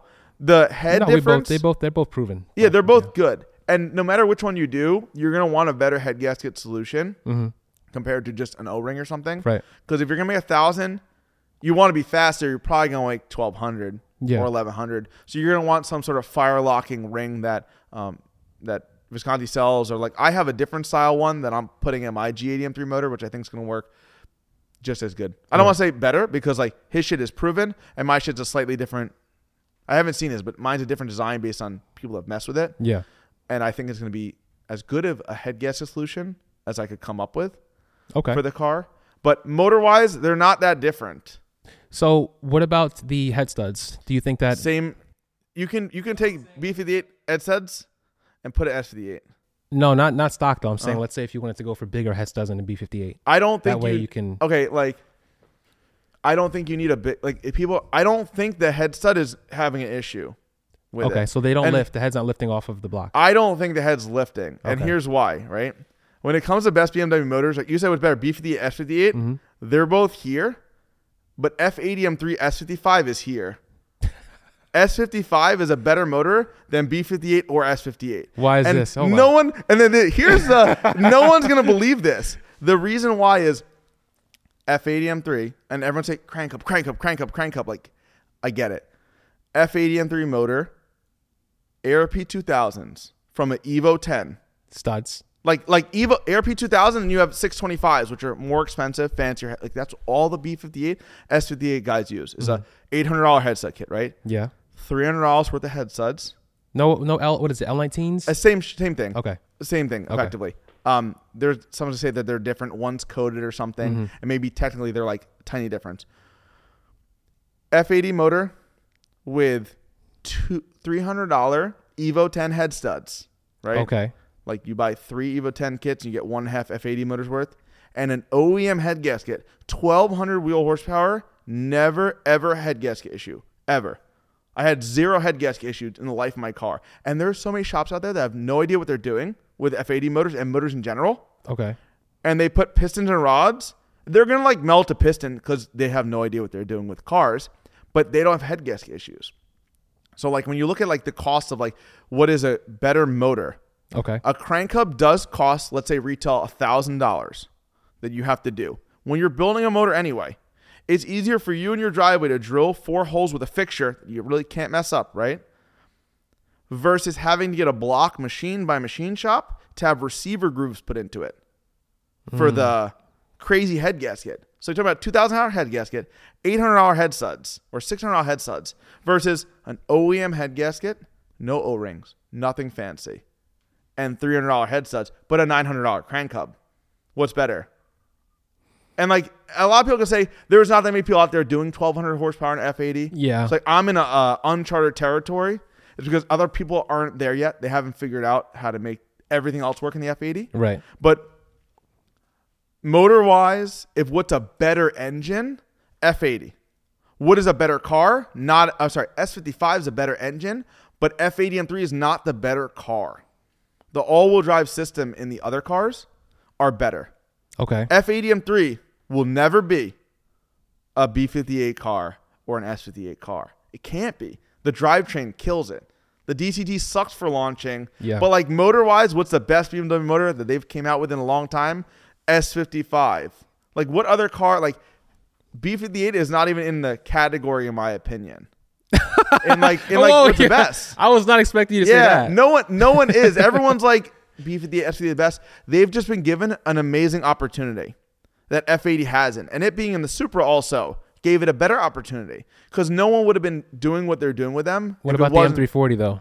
Uh, that's B58, same thing. It's still. yeah, but it's not in the Supra. what do you mean? Like it's a B58. It's it's not in Um, a Supra. So like let's say if you said it's it's it's No, a better opportunity. If it's, Supra, being that it came in a Supra, people went out of their way and pushed it. well, no, they were pushing M340s before the Supra, no? No, like Or okay, 340s. I, I got- say, I got- 340s. if there was not, if it did not come in a Supra, I don't know if like talking about fast people, Mike Body, would he have bought a BMW and pushed it? He was doing STIs and stuff, like making a living doing other cars. It's because the Supra name brought the people and pushed the platform. My F80 M3, I built the car, right? I had issues along the way. I talked Okay. to you. Car caught on fire because I rushed before an event and rethreaded a spark plug hole. Mm-hmm. And the thing I rethreaded with melted and literally fuel came past it like crazy. But I had an F80 M3. Over time, it reset all the records again and again and again. I was by myself. There was no competition. It was like the car would get parked here in the shop where we're sitting for six months, collecting dust. Then I'd be, all right, there's an event. I'm gonna go do this event. I would go. Maybe the car would have a launch issue with the DCT that always sucked for launching. Yeah. There was no technology for transmission tunes yet, so it's factory launch control. So it was like always a struggle, right? Either way, the car would like reset 6130 record. It would go What's, what's the record? Uh, I reset it. I was the first one to five, first one to four, first one to three, 6130. I went, I want to say 387.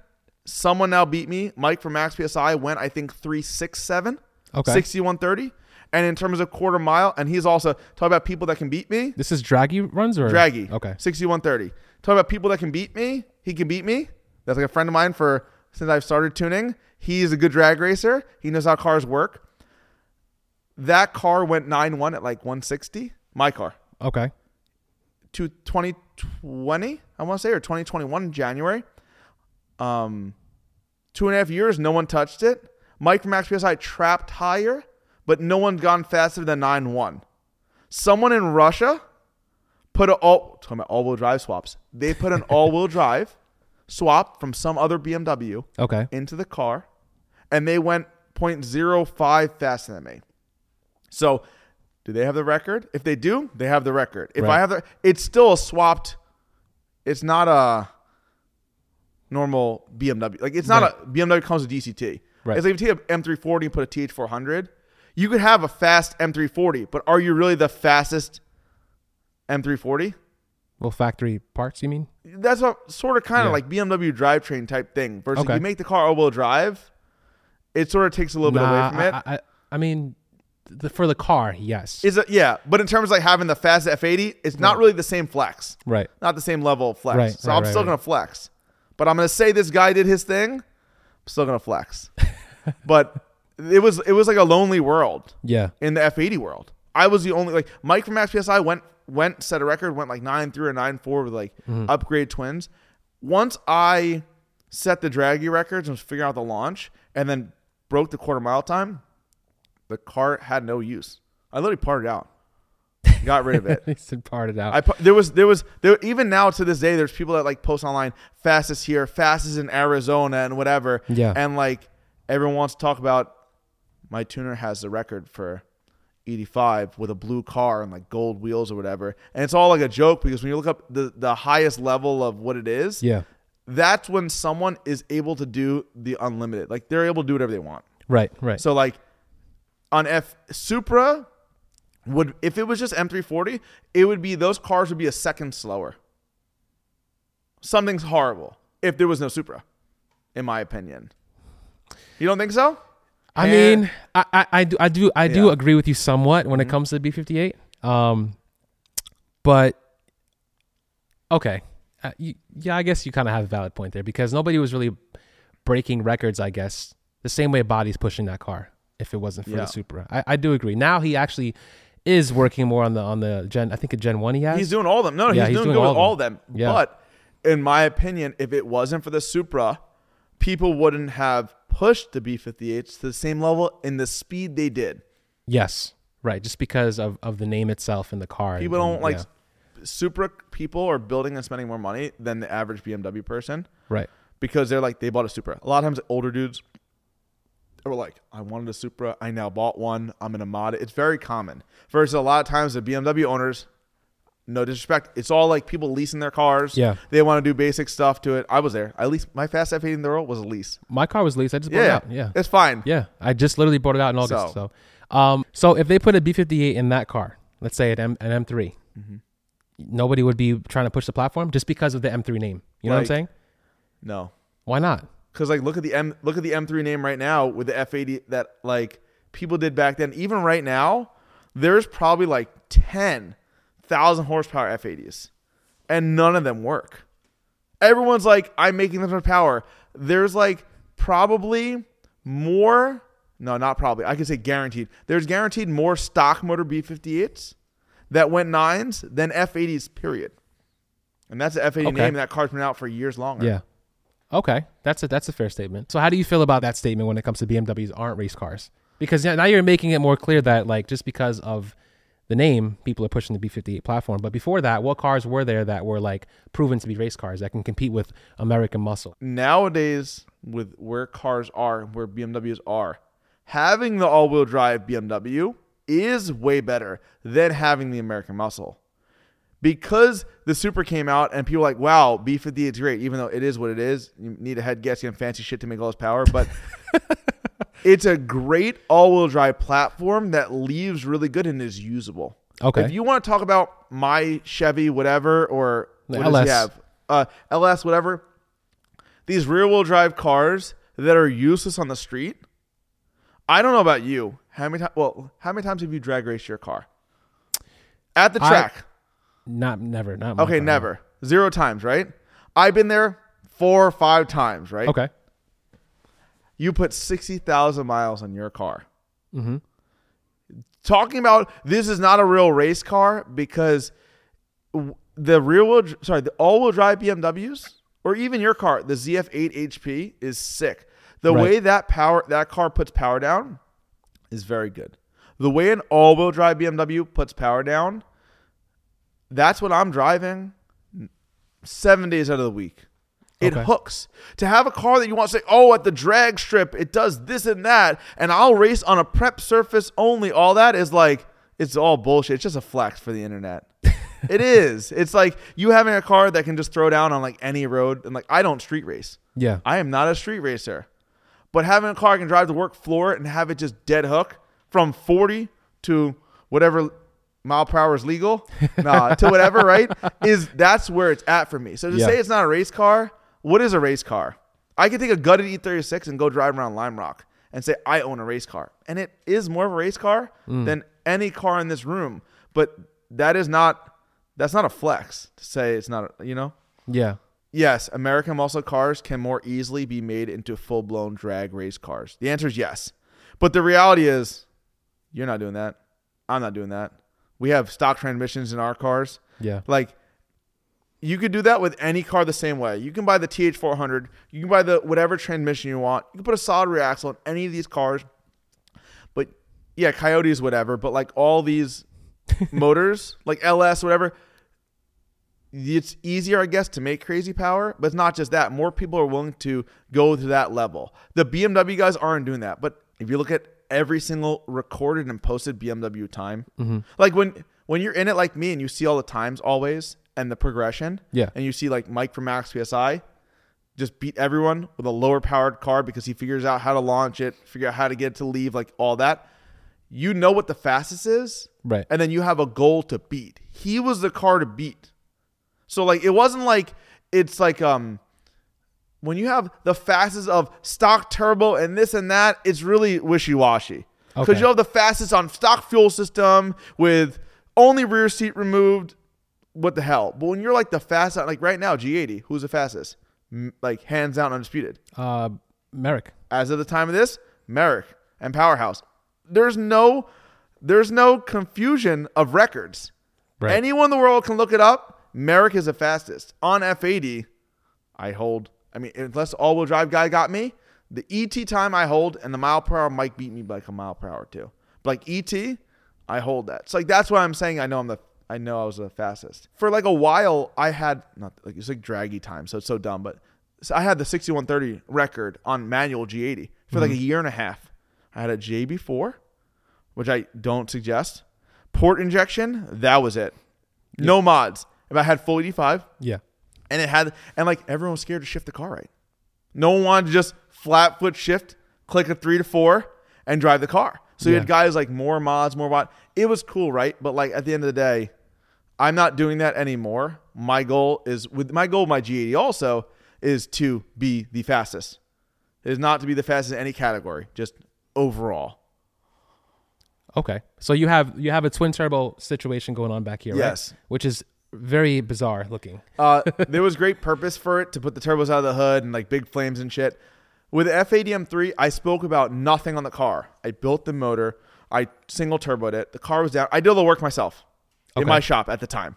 We just tuned cars and no mechanical stuff, and I worked on the car myself. I did everything. A friend did the fab work and stuff, though. I don't do fab. And then car worked. Car made a bunch of power. Then I posted it. Okay. I look back and I look at other people that just straight talk shit all day, every day online that get so much clout from it and do nothing. All they're doing is like in the BMW world, there's so many shops just chat, chat, chat about how they're the best, how their tuner's the best. And then the reality, if, if the people open their eyes, there's nothing going on there. Their tuner might be good. They might be an okay shop. Right. But what makes you the best? It's a good question. What makes you the best if your uh, tuner is great? And if you're if you're like a tuner or you're a shop, having hands down fast is undisputed is what makes you. You can easily say I'm the best at working on these cars currently. You know, like who's gonna say Merrick sucks?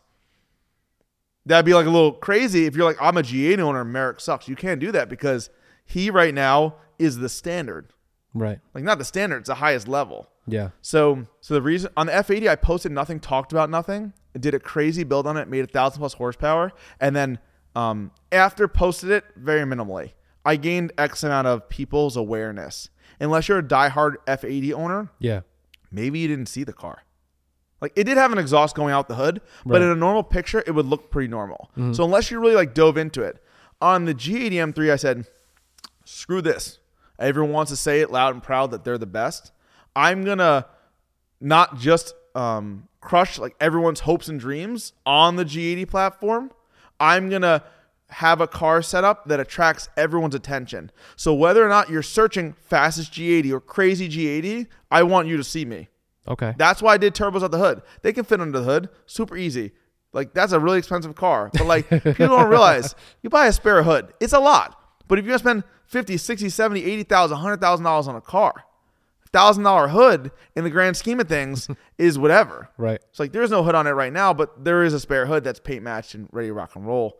Um, and that's why I did it out of the hood. It's not because it's more efficient. It's not because it's better. It's just for the flex of like when you see me, you're gonna know, like right, like you've seen the car. yeah, yeah, yeah. It got a ton of views everywhere, but it's not just for that. It's not to do that and leave a stock motor in it and just be like, my car's crazy. No, it's so that you see that you know me, and then you're gonna know me also when the car goes very, very. BetMGM has an unreal deal for sports fans in Virginia. Turn $5 into $150 instantly when you place your first wager at BetMGM. Simply download the BetMGM app and sign up using code Champion150. Then, place a $5 wager on any sport. You'll receive $150 in bonus bets, regardless of your wager's outcome. And if you think the fun stops there, the King of Sportsbooks has plenty of surprises in store. Check out daily promotions, same game live bets, and so much more. Download the app in Virginia today and get $150 in bonus bets instantly from your first wager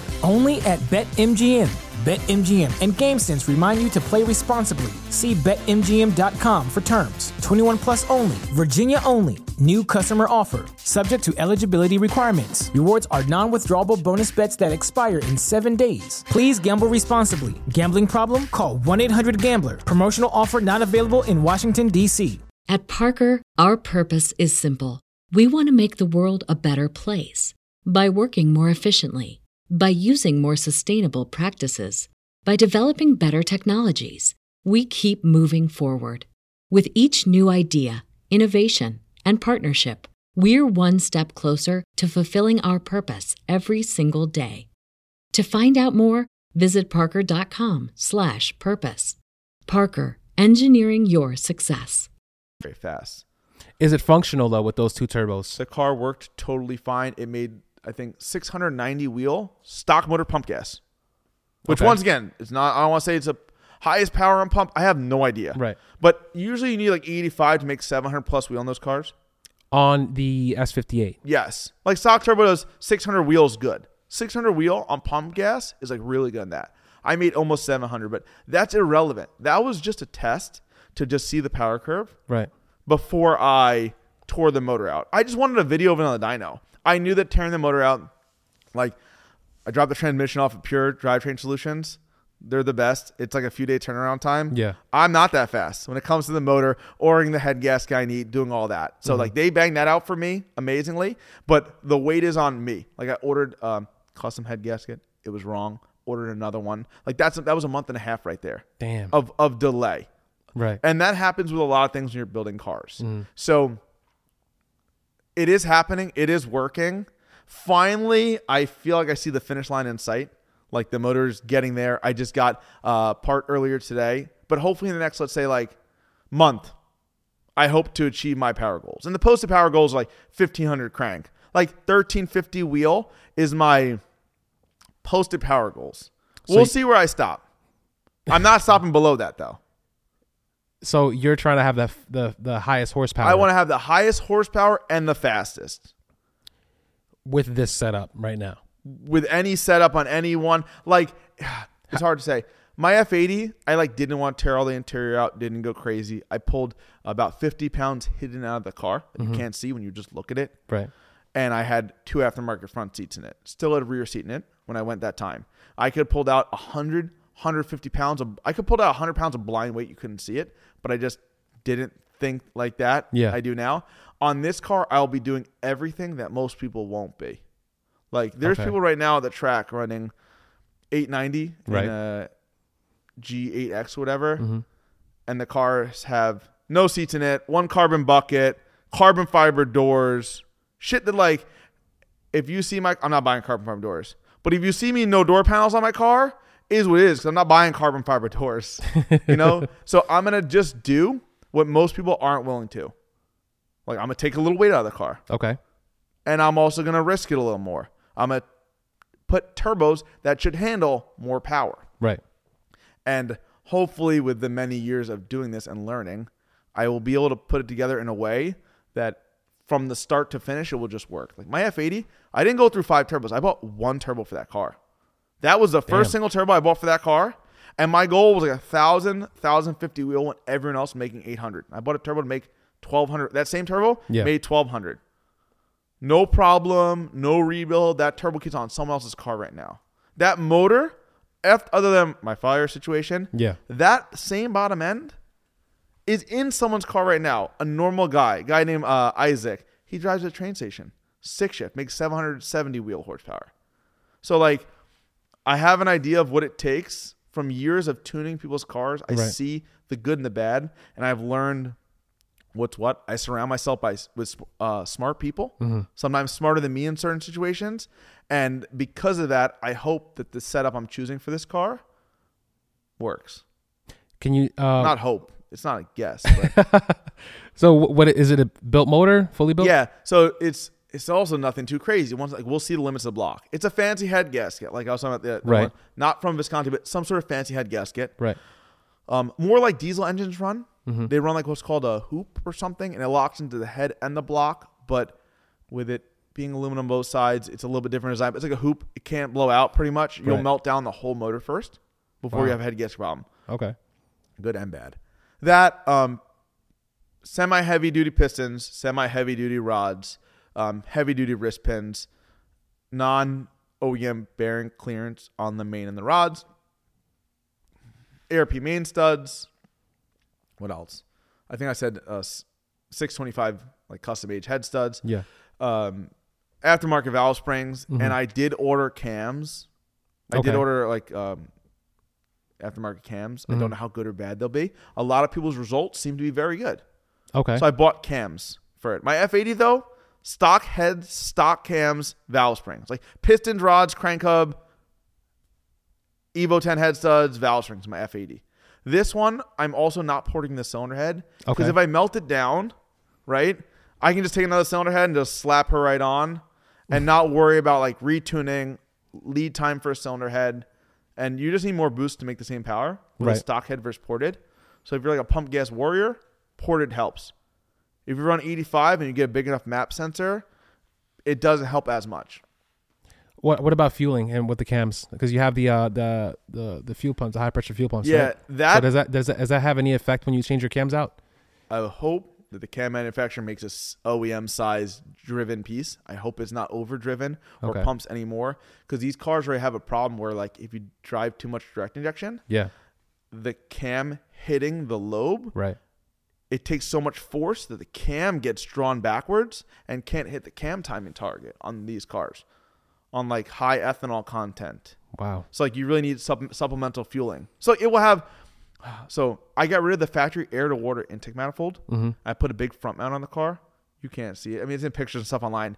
Um, I put a big front mount intercooler on the car, and I bought a uh, Wagner tuning or Wagner Performance, Mm-hmm. sell an air to air super manifold. I put on my car to run an air to air intercooler. No coolant lines, none of that. Bringing ice to the track. It will not be as efficient, Right. but I think it's going to be good enough. I know it's going to be good enough. It's just like um, there's certain things I've chosen along the way that are not. Some of them are expensive, Mm-hmm. like pure. There's potentially cheaper option for trans, but you just want it to work, right? Yeah. I bought you a pure stage three torque converter T case. You pay the man, the shit works. Right. There's certain things on this car that I could have spent five, six thousand dollars on an intake manifold Mm-hmm. with an intercooler built into it, and then bought an ice tank, bought a bigger front mount in, like uh, radiator thingy, and spent let's say seven to ten grand. I bought a sub one thousand dollar in um, intercooler, like a massive Treadstone. Yeah. I think it was like six hundred bucks. A maybe fifteen hundred dollar intake manifold, and had piping made. So Damn. like even if I'm down fifty wheel horsepower, I mean if it's really really hot day, maybe I'm down a hair more. Right. Um, I have to pick and choose. A lot of people think it's like unlimited money for me. Yeah. And like everyone else, you have to pick and choose Right. how you want to get there. So maybe after piping everything, I'm at four grand, five grand, and I think it's a less headache of a setup to do what I did. So like, there's a lot of things like that I do along the build. Right. So I'm trying to be the best. So before we move on to the next uh, questions or set of questions, can we talk about the the fueling because um, it was a bit controversial on one stocks episode where he mentioned that he can make 700 on. huh. Yeah. Yeah. Yeah. So can you talk about how much power you can make on a stock B58 high pressure fuel pump? a lot of it is based. First, of all, it's not 700. Obviously, they commented after saying that like that was 700 with a bunch of meth. Meth, right? I think they were saying, Yes. and like I guess that wasn't uh, expressed, and that is a huge thing. You could run 500 horsepower with the meth Mm-hmm. potentially, but um, power wise, a lot of it depends on ethanol content. I do not know the exact maximum numbers. I'm gonna be super honest with you. On G80, I have an idea, but it's not the maximum numbers of the pumps. It's because it draws the cam back. That Okay. if you target more or run the here's the other thing. Like all these guys, I'm gonna give you the wrong answer, but hopefully it, it satisfies the question. A lot of it's based on the tuning. And I don't say that in a good way. I might make 400 horsepower mm-hmm. on a same fuel pump setup than the next guy makes 460 horsepower. And you might think, like, why, Jordan? You're the best. but no, but you might be like, why are you gonna make less? Maybe the other guy is willing to risk a little bit more and run the car a little bit leaner. okay. If I'm at 12.2 or 12.4 air fuel, maybe he's at a 13.2. Right. And then it's like if you do that and you pull 10% fuel out, you can run a little bit more boost and get a little bit more power. So like to figure out the limit of the fuel pump, I really think talk like talk to your it's not 700. I don't know if it's 450 or something like that, Yeah. some sort of ethanol blend, but E20 versus E40 when you're at the limit is a big difference.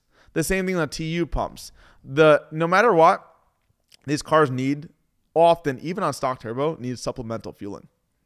Okay. So really, sense. G80, you can make uh, G80 has two pumps. So Like you run E40 or something, and you can make pretty much max out the turbo.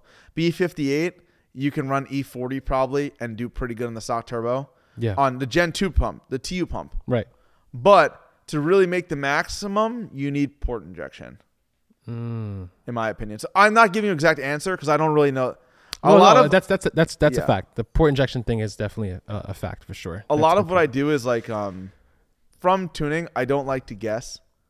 Like a lot of it's like you check, you test, you learn. Mm-hmm. So like I'd rather just tell you I don't know exactly. Like same Yeah, thing like bore sense. stroke wise, whatever. I don't have the exact numbers off the top of my head. Right. I could tell you more technical things, probably better Right, right. than the things you could read. Fair enough. Fair enough. So what I want to talk about is your your your content creation um like journey because you hang out with a lot of people who are big YouTubers, right? So you're close friends with Adam LZ. Um, back when before, um, I mean, he's always been kind of a big deal, but he's been here a couple of times when you were at the shop on in uh, Lindenhurst, correct? Yep. Back and forth when he was doing the um, I forgot what car he had at the time. A90 Supra. Yes, the Supra, the white one, right? That he gave away, correct? Yep.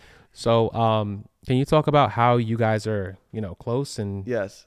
how that's led to all these other Yep. opportunities and things you've you've had? Yeah. Try not to get too deep backwards, but the same guy Chelsea DeNofa told you about. Yeah. I used to tune his Pro FD car in Formula Drift, like a BMW in Formula Drift. We, t- we ran nitrous on it, tried a whole bunch of things. I've stayed friends with him through the years. Okay. That's um. He and Adam are friends because they both did BMX. Adam used to be a big BMXer, so I Mm. guess that maybe Chelsea got him into drifting. I think, so they became friends. So when Adam got a Supra, Chelsea told him, "Hey, hit up Jordan Ah, okay. for whatever you need for your Supra. He will take care of you." So I got a blue check mark in my DMs. It was Adam LZ, and it was like, "Hey, I need help with whatever. What can you do for me?" So I just tried to do my best. Right. And that was like there was no XHP for the trans. There was no great way to log what the torque channel was of throwing the torque limiter to know it was a trans, like trans limp mode and stuff like that. Right. But that's how we met.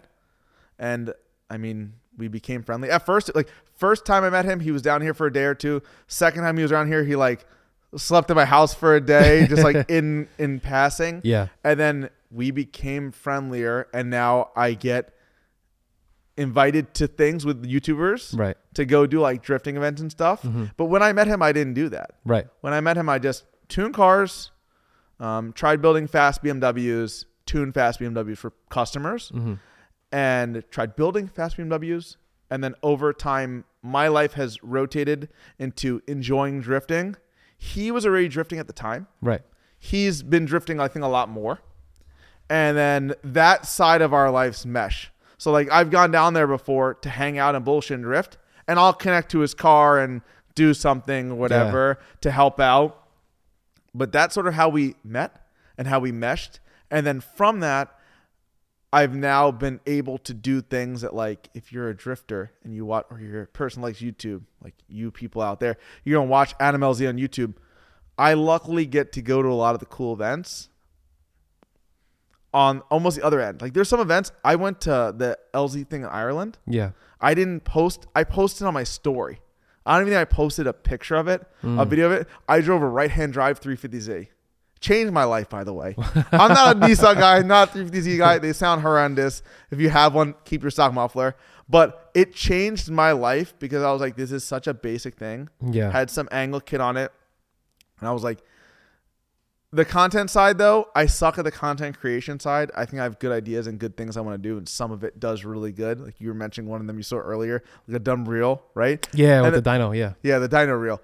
And then the G80, I was like, this is gonna do good and go viral for whatever reason. Mm-hmm. So there's certain things that I'm good at in terms of the content side. But for me, I do enjoy it. It does help the business on the back end Okay. one way or another. You found me. You said you first heard of me through Well, I- seeing my Yeah. Yeah. Well, I, I met you at when you were at back Uh-huh. at at Mo's shop um, around the time when you were actually tuning his car when when he had the when he first got the Supra.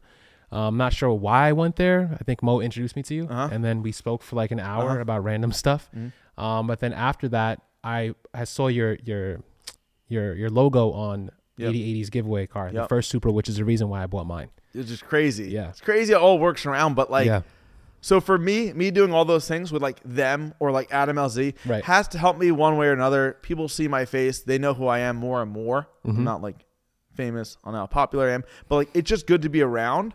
But that was never my intentions with it. I posted a YouTube video before I met him, yeah. um, and I was just sucked at it, right? Because you do when you start, maybe. you know, it's your first videos are always like you know Yeah. terrible. They say like post 50 or 100. I'm not there yet. Post 50 or 100. That's a lot. That's a lot though. before 100? well, if you post like two a week or something you're learning you do it for a year you'll hopefully figure your shit out hopefully, yeah, yeah. maybe not so i did that I, I met him side of that and then um i just saw his crazy progression upwards throughout it and luckily i get to go to all these cool things like i because i do drifting if i didn't do drifting i could just show up i think like i'm good, good enough friends with him now to just like i do just show up anyway half the time but because i do drifting it makes it more of an easy thing Right. like I can just like I went to Canada to the LZ Canada thing, and like I went, I drifted. Not great driving, but I did did some driving. Came home, and that I think brought us closer together. But not just him. Like I have other friends that do YouTube and stuff Right. because of that end, because of the driving. But it's weird how it works. Like I try to do things that progress my business Mm-hmm. in tuning and stuff like that, and marketing, for example. That drifting side was not the intention. I always watched it. I bought this yellow E36 behind me Right. six, seven years ago with the intentions of like, oh, I'm gonna drive it. I put an angle kit on it. Never drove the car. Zero street miles. I drove from my old shop here. That's the only time it's ever been driven in like seven years. Wow. And because of the whole drifting and being around everyone with the drifting, I have a purpose for these for like for that car at least. Mhm. And it is a good time going to hang out with the YouTuber crowd of people. And it's not because like, I'm not gonna say like these guys are the coolest people in the world or the like they're not I'm not saying this is the coolest guy I've ever met. It's more so a fact of they do things that are different. Like me to go to Japan, like you yeah, spoke that's about. that's dope. I went to Japan in in April, maybe ish. I don't know, whatever, like six months ago and now. To go to Japan two times in a year, to go drifting with people and just hang out is a wild thing to do once in your lifetime. Let alone I am lucky enough Yeah. to be at a point where I can do that and keep my customers happy, and try to manage it all. Right. So that's the whole. That's how I got into the YouTuber thing of hanging out with them, and I could post more, and the people probably want to see more. Like people, if they like me and they enjoy me, they probably want to see more, and I probably could do more. But it's a balance. I like to enjoy myself, enjoy my life.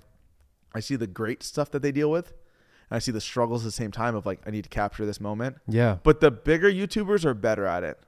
You don't see them on their phone. Like they're not recording the whole time at all. Oh, They're because they know what moments to catch. They know what they have to record. Yeah, or right. like, oh damn, you know what? This guy's wheel just fell off. Look at this guy. Like you might you might see little clips like that, but it's not forced. it's yeah. A lot of people when you first try recording for YouTube, you're, You're recording, recording everything. hours. Yeah, you're You recording no everything, you're yeah. I'm not that good, but I'm good enough that like if I'm recording it and I'm editing it or who's ever editing it, there's mi- like I'm recording what I want to talk about, and then a little B-roll, and then that's it. I try not to sit there for hours. Yeah, no, it's tough. Yeah, you're right though because um we so me and my girlfriend we we um we go to this other YouTube couple that we have. They're actually our friends now. So sim- sim- similar to like Adam's Big yeah, YouTubers. big YouTubers. Yeah, they have like a, over a million subs. Um, but they're they're a couple, so they have they pretty much post everything. Mhm. But when we're with them, it's like when they're vlogging, they know what to record. And I've I've been filming for like eight years, and for me, it's so hard to vlog because it's like, should I get this? Should I record this? I don't know. Maybe you know what? Let me just record it. And then when I get home, like what like what did I record? Just like me talking about Yeah. random shit. So um, they know what to record, and it's almost like, did you guys even get enough to film? And then when they put the videos out, it's like, oh shit, they did. Like they actually Because three used- minutes, five times, is Yeah. 15 minutes. And you're like, there's no way. Right. But I've been with Adam for we're working on his car on the dyno. He'll record a few minutes. Like he's he's he's a good YouTuber, I'd hope. He's got so many. He's got so much content now. He's he should know in, the ins and outs. Of Yeah, it, right? like we'll dyno for a while, and he's like, yo, like it's good to dyno every pull, God, but something catastrophic happens. Yeah. And there has been times where he'll have his video guys like literally print, put the camera on and record, right. and then like stop it if something bad happens, so you know whatever. Yeah. But most of the time, it's like we're, we're gonna chat as I'm doing it, or whatever. Show a dyno pull or two, and then like we just work. Right. The same thing with him. He's a good YouTuber because he's been doing it. Yeah, he's been doing it for so long. Um, he's one of those OGs. I don't even know how how long he's been doing it, but um, do do you think that like aside from that, is there any other like tips that you have picked up from them, or any strategies that can help your business or any way, or you know when it comes to creating content or even just Um, here in general? Not necessarily, but it's very interesting. I always like to talk to people about business, even if it doesn't help me in any way, Right. to see what other people are doing, how good they're doing it. Um, not to see like what they could be doing better, but I always just like to see. Like I'm always progr- I try to always progress in my life, Okay. and it's not a it's not a straight line. It's like stairs. Like you Right. do a lot, and you feel like you got nowhere or whatever. Like, and then it's always progression. So I love seeing different people, and I do talk to different people, like him and other people. Sometimes about like I I ask people for their opinion on different things, but Mhm. it is cool to see different people's progression over time Right. and how good or bad they're doing it. Because I have like different levels of friends, and like some people like struggle to get ahead. I do too. I don't know about you, but like you're right now, like I'm on your podcast. You're on the growth. You're doing good, right? But like Yeah. I don't know how you feel, but like there's times where like you have to figure out what um how to progress and go forward. Yeah, yeah. I, I, what you said is exactly what I go through. Um, literally, like every every single person, whether they're uh, you know in my niche of of business or content, I always try to learn something from everybody. So when we go to um, Trisha and Cam, that's the couple that um, I film their videos for sometimes. They have certain things that they do because as a YouTube creator, you only get paid once a month. So you have to branch out and do other things, whether it's merch, whether it's sponsorships. So you have to find those different ways to bring income because you don't want to do all this for free. You have to pay overhead, equipment.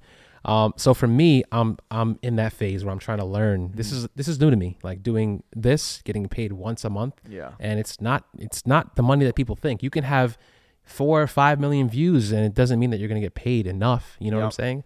So um, it's all subjective, also. But no, I agree. It doesn't matter who I'm around. I always try to learn something from everybody. Same. I love it. Everybody.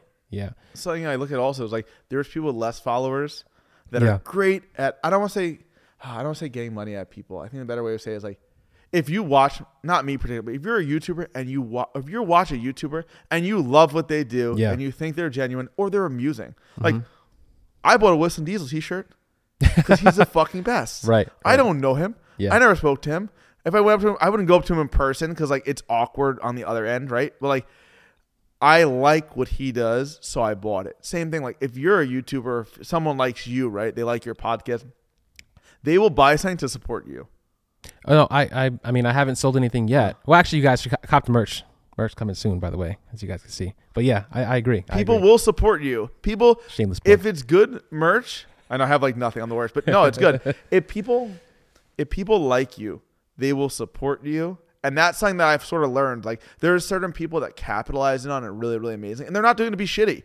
Right. Like if if people didn't want it, they wouldn't sell it. Like Right. they come out with a design, and then they sell X amount of pieces. It's because people want it. You're Right. not forcing anyone to buy it. So it's like I don't want to say I don't do the good. I only do the good shameless plug like while I'm doing a giveaway, and I'm mm-hmm. like, yo, new merch coming out X, Y, and Z. Right. Buy some shit. Other than that, I do have people working on things, designs. I don't push it that hard on people, right. but there is people that would buy it if it was more easily accessible. I think same thing hundred for you. Like people want no, no, but if it gets there, right? Yeah, people not, yeah. want that, in my opinion. People want to support it. People like wearing. People wear car stuff all the time. Yeah. One of my employees right now, different brand car shirt all the time. He just watches people on YouTube, likes it. I'll buy a thirty dollar, forty dollar t shirt, no problem. Click. Right. So I think that's something I try to learn. That's one of the main things in the past six months. I've asked big YouTubers, um, in terms of not help with, but like um, brand deals and stuff like that. That's tough, man. I, I'm going through the same thing you're going through, bro. I don't ask. I've Yeah. I've never um, I've never. I don't really have any deals. I've gotten random companies that give me deals on things. Yeah. yeah. Like hey, which is amazing. It's better than the average person. Mm-hmm. But like, um, I spend a lot of money. It's not good, but like people looked at people looked at my people looked at It's people- not good. It's not good. God bless my accountant. He's like, "Yo, Jordan, I'll have your bank account log in. What are you doing?" I was like, "Yo, the bills got paid this month, right?" But my employees would see us not be happy. They "What the fuck?" Um, like my F80 M3, Yeah. I went through 20 grand in clutches, dual clutches. Damn. Like I paid. Just clutches. Dodson at the end hooked me up because they liked what I was doing and Mm-hmm. they gave me a crazy deal. I still paid them some amount of money, yeah. but like their shit, I whatever issue I had, they cover. If it was an issue of the product, they covered it. Best brand I've ever like top brands I've worked with, right? Right. But at the end of the day, DCT is shit. It's compared for drag racing. It's Yeah, just not it. But right. like I've learned, um, in terms of brand deal wise, um, I don't know what you'll do. Maybe your end's different. What I've just learned sort of is, I only want to work with people that I believe in that believe in me. Mm. Like if I want to buy something from you and you're not a big company, or whatever, but I believe in you, Yeah. I'm buying it. So it's like that's something I've learned, but I've tried to talk to YouTubers and content creators about like how do you get this deal? Because like if it's worth it for me to do that F80M3, Yeah. would it be worth it for your not you, but would it be worth it for your brand to be on that car or be involved to some extent? Like what is this worth it for you? And I've had two conversations on that car with two different major companies. Okay. Like content like you asked about content creation wise. I think this is Yeah. down the same avenue. No, 100%. Yeah, it is. And um, one was uh, super disrespectful, I would say, and rude the entire time. And like, not like we don't need you. I, I came to him, I said, I have enough money. I make enough money to do this. Mhm. Do you want to be a part of it though? You guys suck at marketing. You post nothing, but you have a good product, right. right? Is it the best? It's argumentative. Like, what's the best? Right. Once again, I talked to another company, and they were like, we love what you're like right off the rip. Yeah. They're like, we love what you're doing. We wish we were part of your F80. We want to be a part of this car. Okay. So like right off the rip, what are you choosing?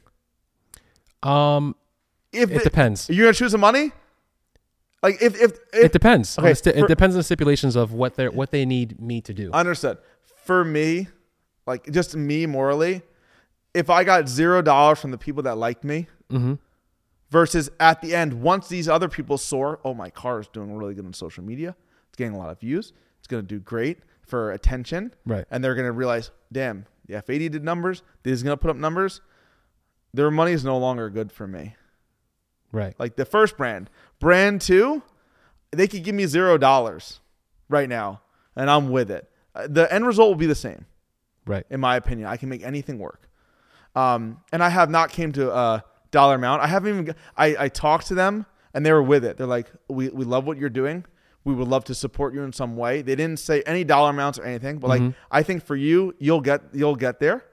Like people, Oh, I mean, we'll we'll see. yeah, people like like to see car talk. Right, that's why you're here. I'm a car guy. You're a car guy at the end of the day.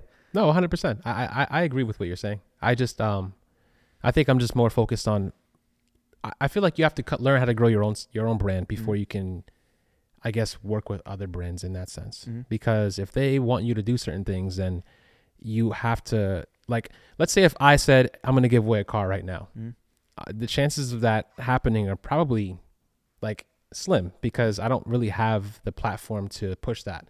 Now, if I said, "Hey, I'll give you uh, if you guys buy my merch, you guys, you know what I'm saying? Like how you do your giveaways, pretty much how everyone's doing it. Then it makes more sense because then you're known for you know, um, like giving incentives for a car or something like that. Yeah. So And that's a whole different like. It's a whole different thi- it's a whole different business, It's like so hard. it is difficult from what I hear.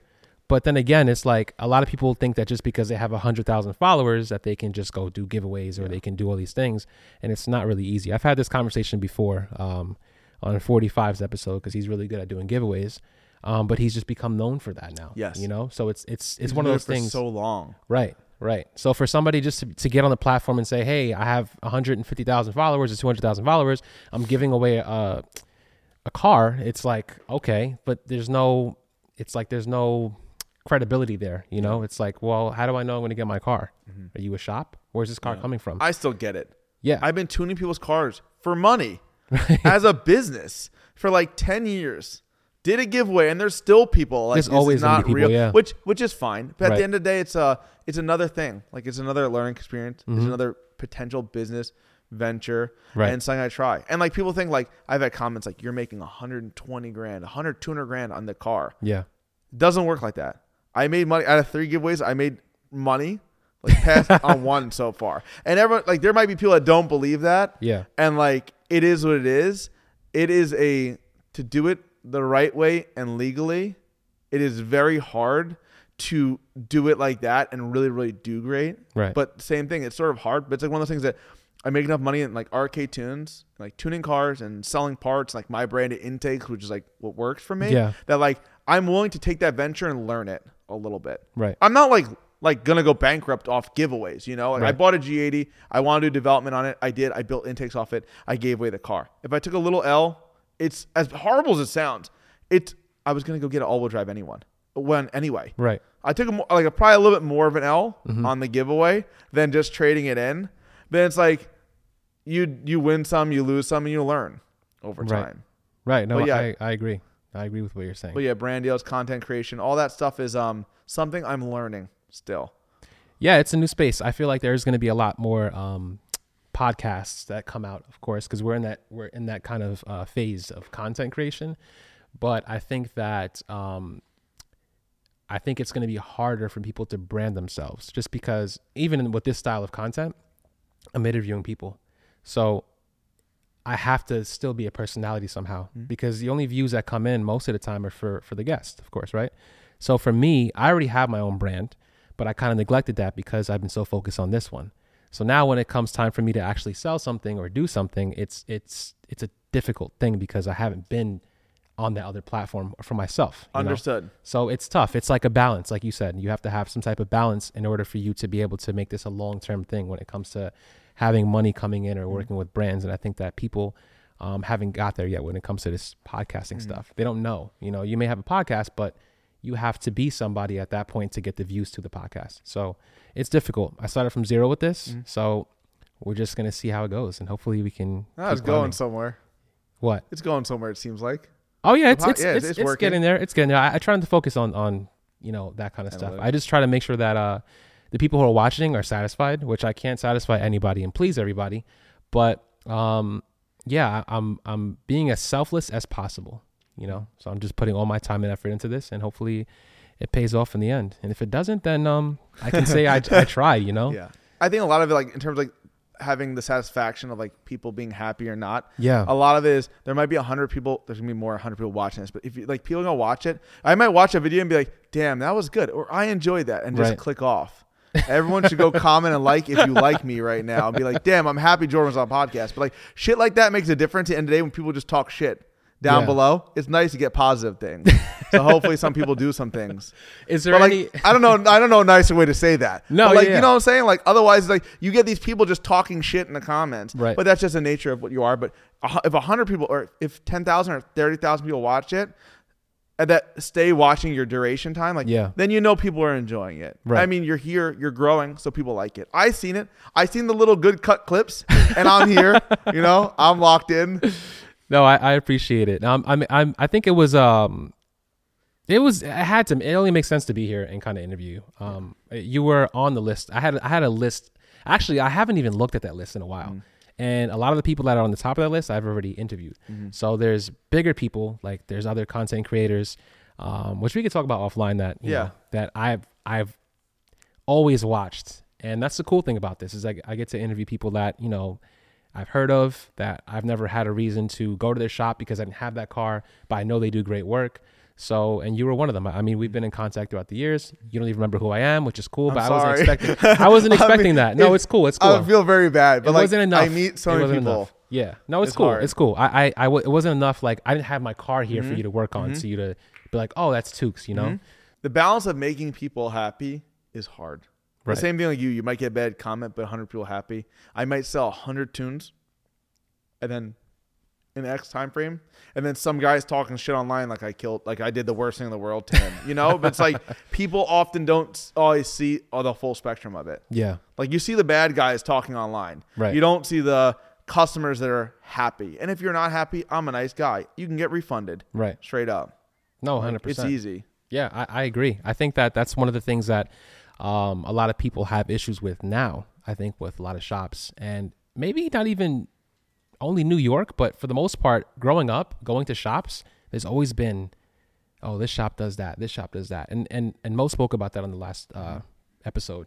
But it's the truth. Like the gossip, the shop talk, it's it's become uh like a common thing in most shops. So I think that as a shop owner, um, the best thing you can do, like most said, is to you know make sure your customers are happy, and that's the same thing I'm trying to do here, is making sure everybody's happy. But is that something that you feel um, you worry about, or you come across when it comes to building or having a shop on Long Island? Is people putting you down? Yes so and on? no. So I'll give you, I think, the best uh, shop comparison. I sell tunes to people all over the world. Okay. Okay, uh, mostly in America, but there's people like right now. I did a Z3 in Mexico, as random as it is. I do guys in China, everywhere. But in America, it seems like a lot of what you get is there's different ends of shops. Some shops just do intake, exhaust, tune. Right, they're just putting a different tune in the car, Right. and that's fine. then there's shops like Mo, trying to build race cars. Right, like he's his car makes 12 or 1300 horsepower. He's not trying to build everyone a race car. Right. But then there's other shops. There's like um, there's lower level and there's higher level than him. Like you have UGR Performance, Mm-hmm. who you could look at as, in theory, the standard of Huracans and Right. shit. At the end of the day, you need to be as a customer as like, um, you can't just trust your shop to be the best. If your shop does Chevys all day and they do 800 horsepower Chevys all day and all customers are really happy, go there with your Chevy. Right. Like, don't go to a. Uh, your that part of the problem is like shops. Their goal is to make money. A shop's a business to make money, Right. and a lot of times what happens is shops worry more about making money than making customers happy. They're like they want to make you happy, but they also want to make money. So it's a very hard balance. Right. Me, at the end of the day, I've stopped working on customers' cars. So I'm a shop on Long Island, and the shop effectively is a warehouse, Okay. and I have a mechanic for myself to Mm. work on my own cars. It is not to work on a single customer car Anymore there. anymore. Right. But I did do it, and the problem that I had was dealing with shops like other shops will lie to you and tell you we'll cut, we'll do a better deal, we'll do this, we'll do that, or they'll tell you don't go to Jordan. We get tuned by a different guy. He's better. And we can go back to what's better. Right. Because if I have the fast F80 and they want to tell you that this guy's F80's tune is better, yeah. it's probably not better, but they want your money. Me, you want to go elsewhere. I never cared. Right. It doesn't matter. It's like my primary income is tuning cars online, remote tunes, and Mm-hmm. then now selling my RK Tunes branded intakes um, that we designed based on years plus of dyno testing cars, seeing what worked. Right. I figured out what works, made a intake that doesn't have M tax and stuff. But all these other shops want your money. So I've had so many shops that like I deal with. I'm cool with the owners, and I hear the things that come through like, "Don't go to him, come to us." Why, if you're a customer Okay. and you're local, why are you going to go to whatever other shop and have them do the work just to come get me to tune your car anyway? They're gonna the shop is gonna be like, don't have him tune the car. Because the problem is if they tell you to come to me to get the car tuned, you're gonna say, Why am I coming to you at all?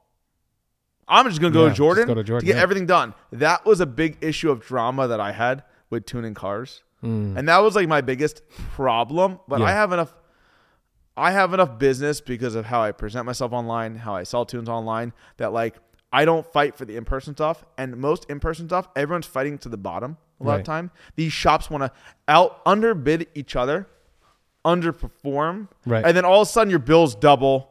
Your bills got shit added on. They miscalculated things. It's a very hard balance being a shop owner. Like I give credit to like the top tier people Yeah. out there that do it and do it properly. Like owning a shop and running it. Shops like it, it's a it's a hard business. I tried being like shop foreman technically running a Yeah. shop here. I had three full time mechanics and a helper, Damn. like working on people's cars.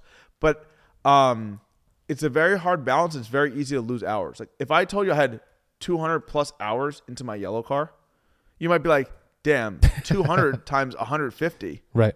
is a wild Yeah. amount of money, right? Like people would be like, I would never spend that. That's fine. But maybe like if you got a quote from a shop that didn't do that normally, they might tell you, oh, it's like 10 grand labor, I think, right? yeah. Your car lives there now.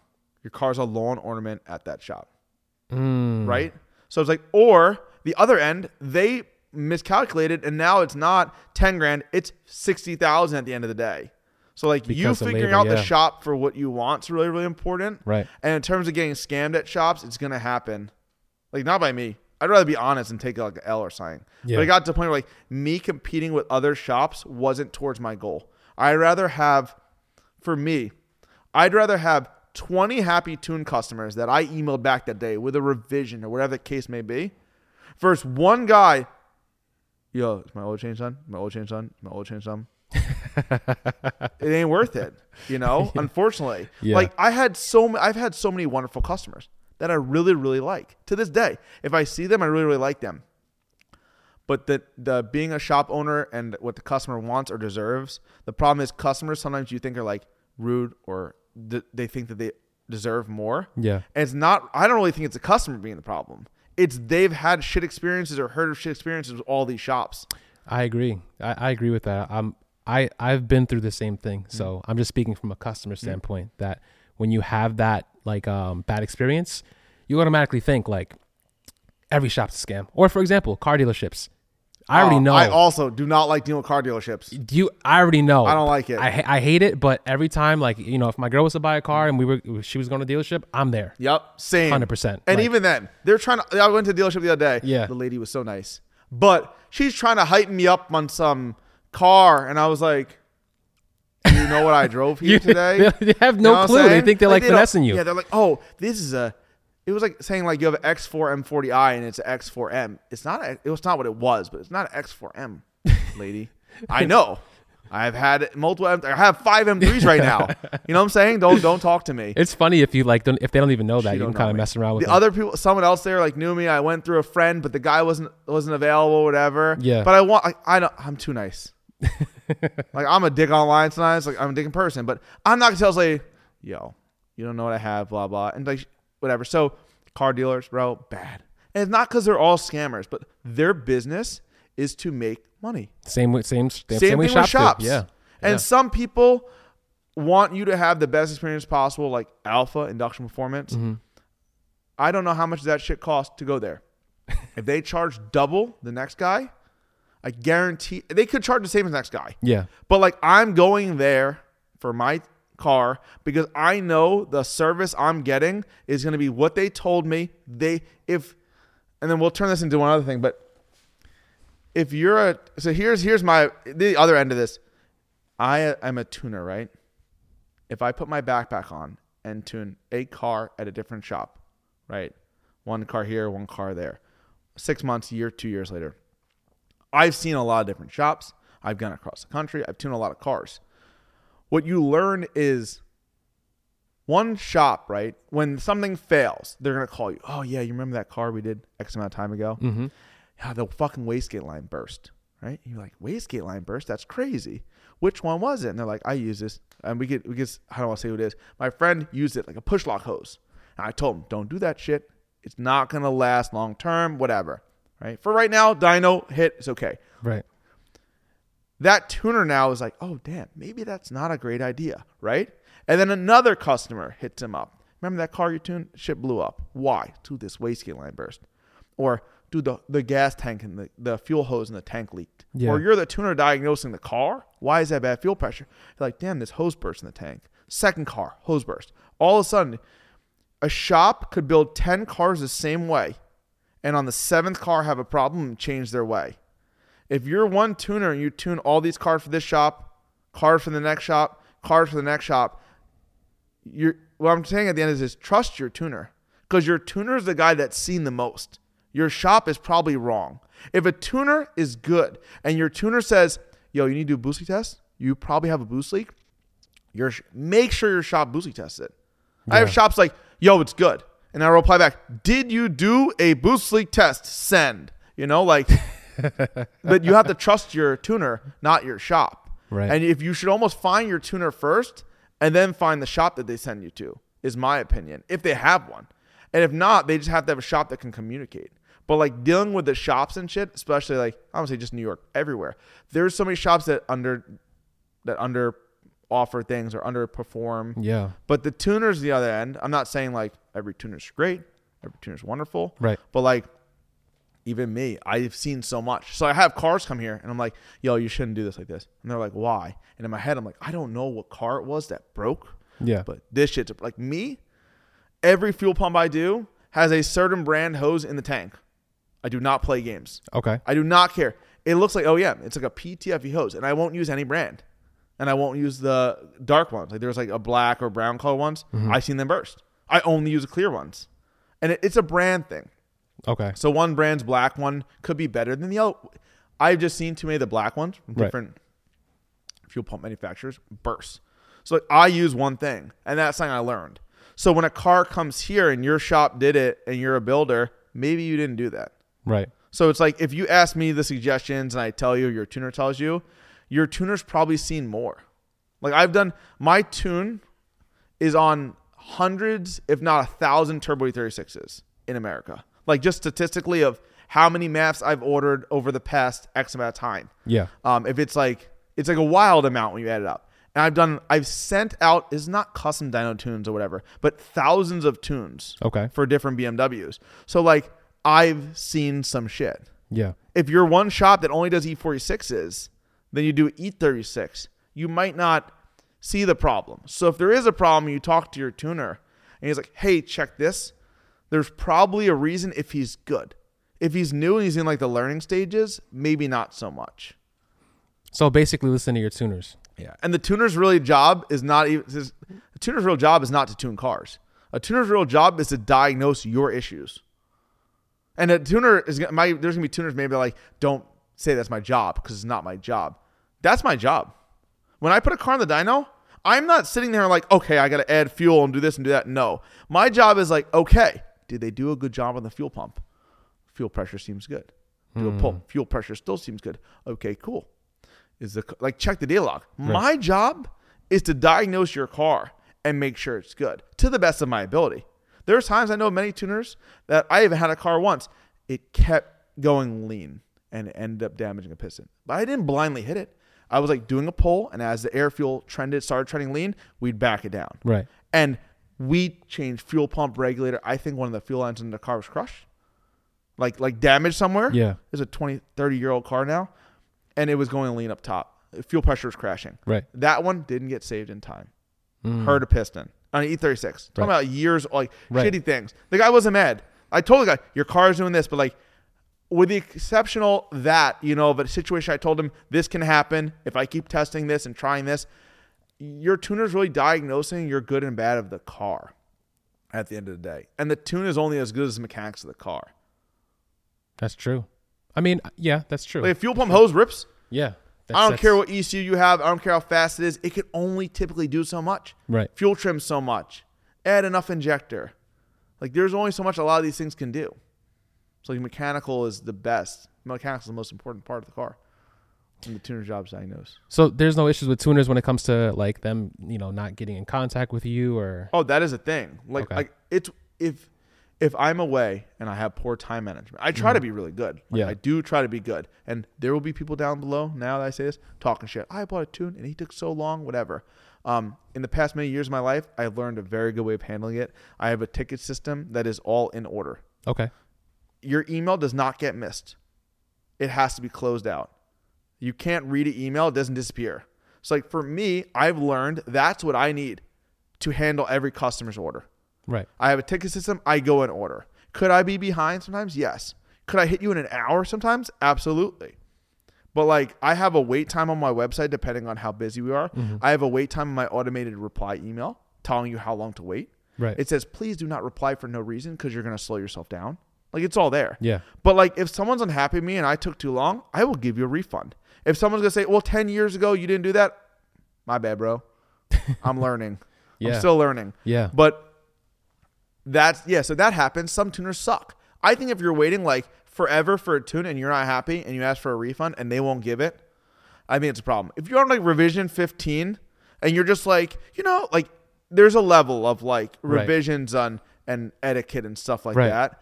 But I think if it's like first file, a revision or two in, and the guy's taking forever and you're unhappy, I think you should get, you should be entitled to a refund. Right. But it goes both ways. There's people that will hit me up seven years later. Hey, man, you tuned my car seven years ago. Literally. I mean, very serious. I made my first website when I was 21 years old. So 12 years ago. Yeah. I have people that bought out like 10 year old tunes, like need revisions, and now I charge for that. Up until two years ago, I would do it no charge. Damn. Adjust it for them, whatever. But like Yeah. there's an etiquette on both ends. Right. I have things change, software changes, tunings changes. Like the features now on like F80s that, that these companies like Bootmod or whatever add mm-hmm. into these ECUs, they weren't there a few years ago. So if you want a new tune and you want your car redone, I gotta make you a new tune. It's not I did your tune and a month later you need something tweaked. It's five years later you change your turbo.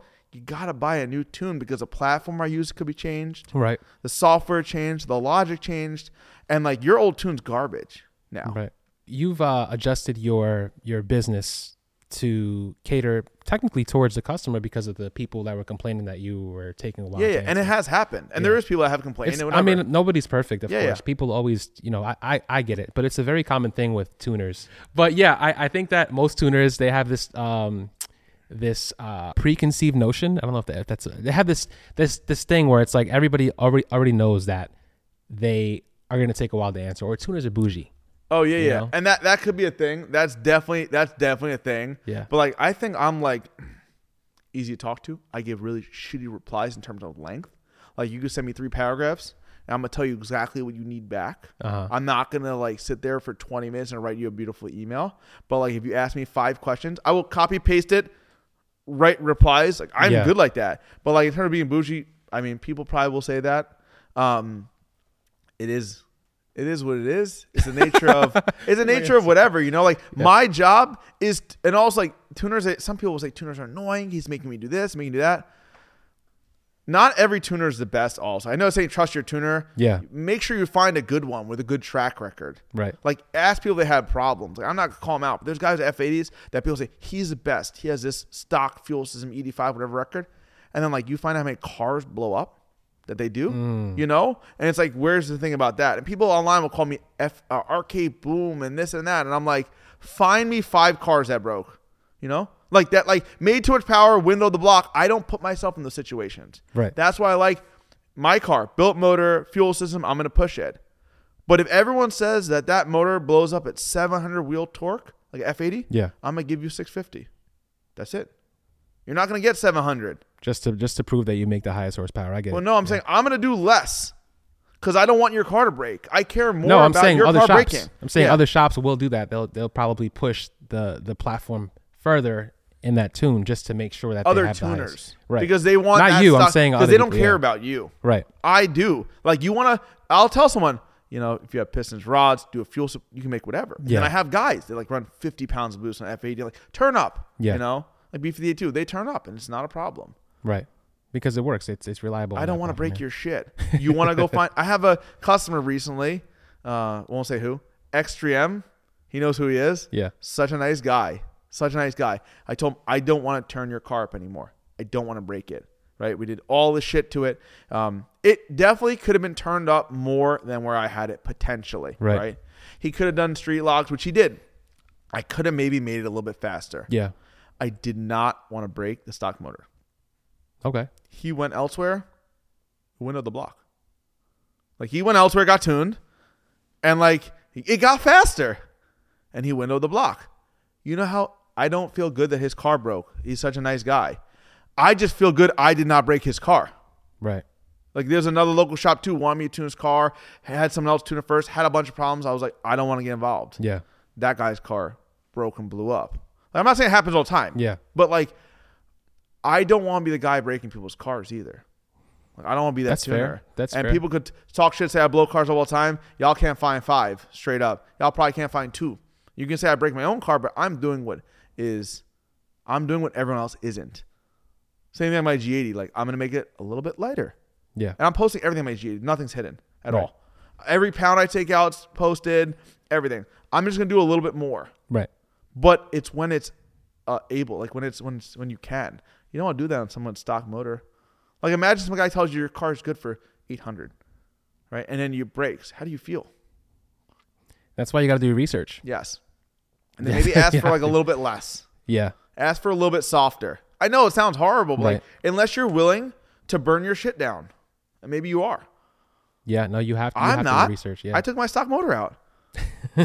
I don't want to break it. It's Right. worth too much money. Like I'm spending all this money on the car. Imagine burning down a ten thousand dollar motor.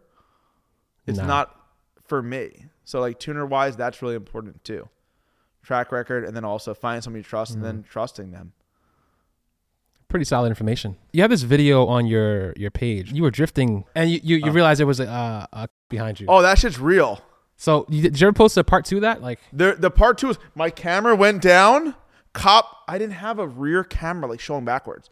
It was like undercover, right? Pulls up on my shit, right? Like on my shit. yeah, I get off the fucking exit. I'm like, and I'm like, fuck.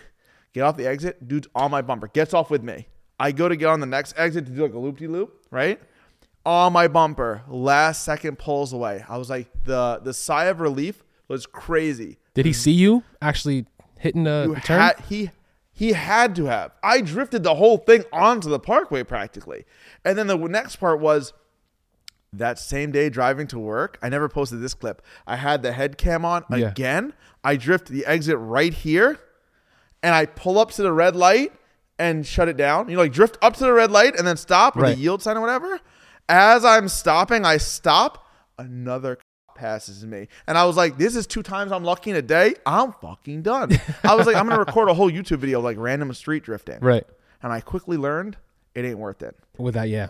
Yeah, no, definitely. That's definitely. Uh, I, I I I saw that video a while ago, and I remember I was like, "Damn, I wonder what happened after." People thought it was fake. I mean, Yeah. the fake ones would probably do just as good. I could be more energetic in a fake one. Yeah. But I mean, that shit was as real as it gets. I and like I have other clips I can probably send you. Right. People see me doing that turn all the time. It is like near where I get off every day. Yeah. And people see me doing it. I get clips. I got two other people. Random dude behind me recording. I'm like, that's my turn. Yeah.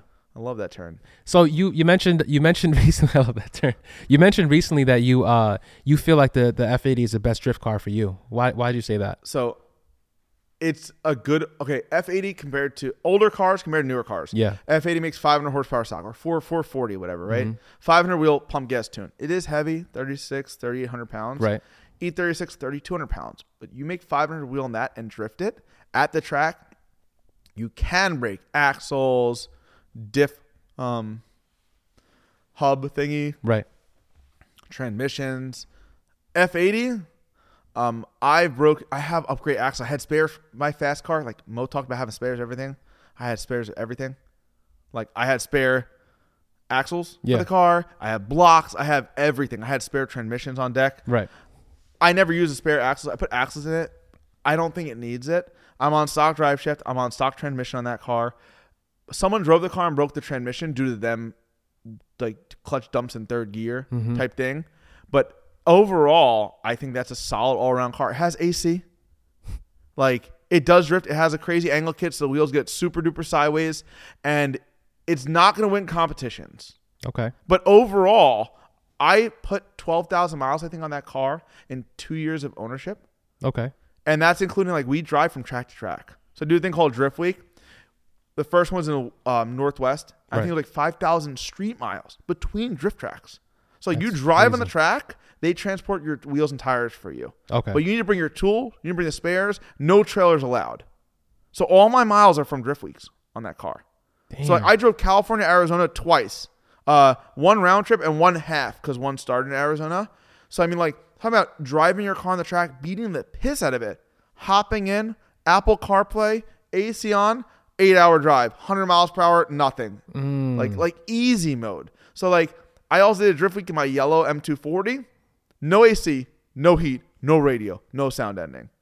I have like three mufflers though because I don't want it really loud. Yeah. like everything else is freaking loud. And I did uh, I did two drift weeks in that one. I want to say Yeah. One or- maybe one drift week in that, one and a half, and it is not the same experience. The yellow car is three thousand one hundred pounds, Damn. so it is way lighter. It makes more power. It's more nimble. It's a better drift car, but not a better all around drift car. And G80 for drifting is a little too big and heavy. Right. I think. That 4,000 or 3,900 pound car or whatever it is, it's got to be 200 pounds more than an F80, like manual versus manual. Right. It does make more power, but that just means like it doesn't have that much more grip. Mm-hmm. So you're just going to smoke more tires and like you're going to get gapped by an NA E36 328 straight up. Like on a tight track. Yeah. On a big long track, F80 is winning. But on a tight track, like there's tracks in uh um Pat's Acres or something, in Cali, whatever it was. Yo, dude, I'm getting gapped by because the, the time it takes to slow the car down and then transition. Yeah. If you're a really good driver, you'll probably be fine. I'm getting gapped by E36s. So, but that car's gone. Oh, it's behind me. But I did giveaway on it. Right. So um this car is actually begin it's it's already it's- done. The sweepstakes company drew the winner, verified him. I posted it today. He is locked in. It is his car. Some kid from Oregon. That's crazy, I keep man. saying, everyone says I pronounce Oregon wrong. What is it? Oregon? Or- Oregon? That. He's from there. How- Um, so what did, what did he what did he purchase? Yo, he bought. So it's super crazy. I won't say everyone's name, but when they do the drawing, they draw multiple people in Right. case like you don't reply to them, you think it's a spam. Or your license or something. yeah, like that, yeah, doesn't- yeah, Or like you won't give your tax info because Right. it's like a very legal process the way that I do it. He bought a single E36 T-shirt of my last giveaway car. Like that one T-shirt. I think it was forty dollars, and just won that car. And I think ten grand. I have to fucking go to the bank and take out and give him. And the second place, like that, didn't win the car because the Yeah. first place was a winner. Bought a JZX 100 shirt that I have. Third place spent some more money. Bought bought multiple things. Mm, But like, as I say third place. There's one place winner, but it just means like if that guy didn't win, Right. You know, it would be available to the next place person. And I don't tell the rest of people like their names because they would suck if you're like, damn, I almost won. yeah. But but yeah, so that's who who locked it in, and that's it's it's gonna be his car. I'm trying to schedule for him to come out and get it. But I fucked up though because I love that car, dude. I should give away anything else. Straight up, it's crazy. Yeah, it's nice. The F80s are really nice cars. I really love the way. That's like probably one of the best looking uh, BMWs to me. Uh, me personally, I think. and it's like raw still. Yeah. like a Supra might feel raw because like so small and good. Yeah. but like a G80 is a big car. It Right. feels bigger. Right. So like for me, I think like after that, I'm not. I want to do it right away, but it ain't happening. I want to do an M2 drift car, a brand Mm. new M2, red, That'd be fire. but like something like that. Yeah. angle kit, inline handbrake, all the rear arm bushings, so the suspension solid, and that. But um, dollar wise, I was hoping would do a giveaway, get some monies up, and go buy one. Ain't there yet. Everyone thinks giveaways makes hundreds of thousands of dollars. Yeah. I like it. I do it. It's gonna it's gonna work over time. I think. Um, but it's like one of those things. That's probably my next. Um, I mean, this yellow E36 can be a drift car next, but that's like I had the car for six years. It just Yeah. sits here. To put an angle kit and a handbrake in that car is light work. Right. That's that's like two day process at worst. To buy a new M2, that's a big Mm. one. Probably once the G80 is rocking and rolling, Yeah. then maybe I'll get a new M2. Cause like I just thought it was cool that I had like the fast F80, Right. then I also had an F80 drift car at the same time, like two separate cars. So I just thought that was super cool. So I think doing the same thing with the G80 platform, the Yeah. S58 platform, will be super cool. Also, that's really my mindset. Like when somebody wins the car, do they have to come pick it up or? Wait, most of the times, depends on how you do your giveaway. Okay. Um, Well, you are specifically. Yeah, mine you it's not in the rules that I'll fly you out and then ship the car to you. Okay. It could be. Right. I bet more people would enter if they knew that was part of it. Right. But I that's what I do. Like you win it. Um, the You first gotta- person was local, so they just drove over. Like I didn't give them gas money or anything. Right. They drove three hours or something. Damn. They didn't complain. They got GEDM three. Right. Like my first one. I and- wouldn't complain And either. twenty grand, bro. like he wasn't gonna be like, yo, I need fifty. He brought me a bottle of alcohol or something. Like he was like, thank you. I'm like, cool, bro. Like super nice guy. But this one, I'm gonna fly him out. I think he wants to come. Him and someone else. He said, Okay. and then I'll fly him out. He'll see the car. I'll get some sort of reaction, and then I'm um, take him for a ride in or something. And then um, if he puts insurance, he could drive it. If he So- doesn't, he's not gonna like while it's under my insurance. The the thing I've always wondered with giveaway cards, let's say if you win a car, right? Do you have to pay taxes on it? Okay. Uh, depends on how you do it. Okay. Mo- like 8080, for example, Yeah. they're they're doing it a certain way. At Adam LZ, a lot of these people offer cash on it because everyone thinks it's to pay taxes on registering the car. It's use it how it, the legal term is use it however you please, Mm-hmm. but it shows as income when you win the car. It's not taxes on. Like if Mm. you win that car, it goes on your social or whatever that you made whatever the prize value is. Really? Yep. On that year. So I give this guy the car on January 1st. It'll be on his taxes or whatever that he got that much, whatever, for So, free. but then you still have to pay taxes on that amount yes. at the end of the year when you Yep. file your taxes. That's why right? people give cash. Can you do it in the business? Like, let's say if you win a car, I say I want to put it in Tukes Productions. Name. You should buy an entry. I don't know how that works in terms of it. You got to buy the entry with the card business account, right? I don't know if that's, I don't know if it has to be a person, not a Ah, business. okay, okay. And like if you win, you cannot have your mother, brother, sister take the prize and do it legally under their name. Like you order it, you're winning. If your mom orders it, she's winning. right. Your sister orders it, she's winning. I would assume if you put your information in, you know, this is who I am, pay with the Yeah, yeah. business. I don't know. I'm sure you could probably do that. Maybe accounting. sure. Maybe I'm like you talk. about To, maybe you talk to your accountant or something, Yeah. whatever. I don't know. All I know is I have a third party sweepstakes company. Okay. That's the same one as a lot of big companies. Right. I pay them. They handle it. I'm not worried. They figure it all out. It's like they do all the tax stuff or Right, right, whatever right. it is. But that's my understanding of it. And someone could say I'm wrong. But Yeah, I'm sure somebody will, you know, Yeah. know more information about that. Um. So yeah, what's what's next for you, man? What are you what are, what are your plans for the next couple of years? What are you trying to do with this with uh you know RK Tunes and what are your goals? Um, so this thing I've thought about more in the past year of my life than Mhm. ever before. I've always been trying to just get through my day, day to day. You said, you came here for. I'm running around doing some bullshit. By me slowing down the, the in person stuff Mhm. and extremely limiting what I dyno, it's what I really want to do. Whatever part I Okay. really want to dyno.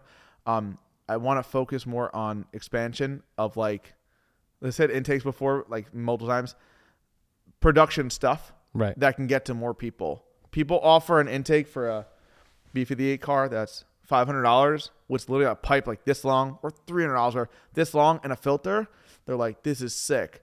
I offer front mount intake, puts it in front of the car for the same dollar amount because it's like the M tax is crazy. Like Right. even some of the BMWs, my stuff is the cheapest intake for that car. And in my opinion, it is the best performing. Like if you look at Mike Body, he's like good. I'm not. There's no shade on him. Yeah. your man's he got G80. He's gonna crush it. Right. I'm trying to be the fastest, but he's we know he's gonna crush Right, it. right. So we'll see how it goes.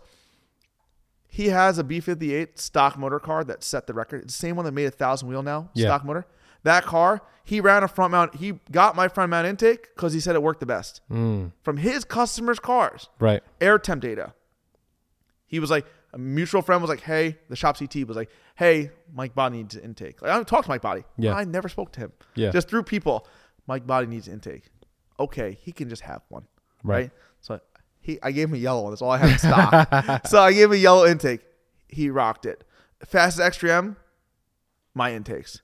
Fastest stock turbo cars or stock frame that have dual intakes Mm-hmm. or single intakes run my stuff. So it's the highest performing, like proven and affordable because it's like cancel out some of the M tax. Right. So building up that inside the business and trying to do more production stuff that allowed to more growth and expansion of the name. The giveaway thing is like a side mission. Okay. It's like I see it like it could do good over time, and I'm still learning, and it's almost like a project that you work on. Like Right. you over time, you'll do little side missions probably. Like maybe this is like this is seems like this is it for you, but like, you're gonna try little things as everyone learns Yeah. and tries to get better. Like everyone wants to progress in life. Right. And I- Absolutely. yeah. That's why. But so that, um, and more products like that potentially. A few of the things I'm like trying to work on, but nothing that's like really in motion. yeah. Um, of side ventures, Okay. car, all car related. All though. car related stuff. Yeah, no like I don't do like not no real estate person. like. I'm just locked in with cars. Yeah. I'm just as dumb as the next car guy spending his money on its cars. Cause like that, um, expanding the tuning side potentially a little bit more Right. because I've stopped doing it in person. I can do more online tunes. Right. And like I said, I'd rather make 20 people happy than that one person even. Like Right. dynoing one person's car takes me all day. One revision takes 15 minutes. Like me to do a pull, let it warm up for a minute or two, do a pull, record it, check the data log, review it, make a file, flash, 15 minutes.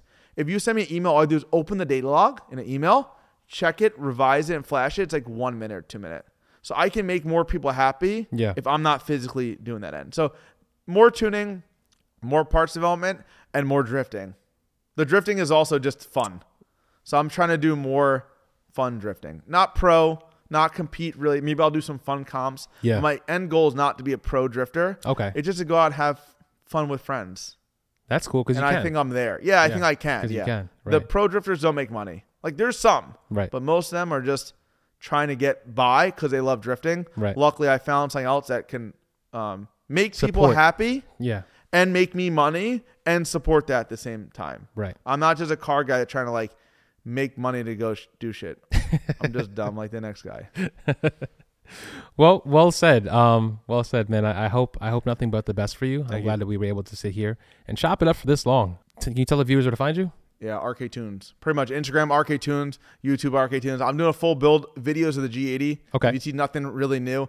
Like I said, if there's delays, I still record things, but I don't want to just post bullshit. Right. I want to just post good stuff. Right. Pretty much on my, on my YouTube channel.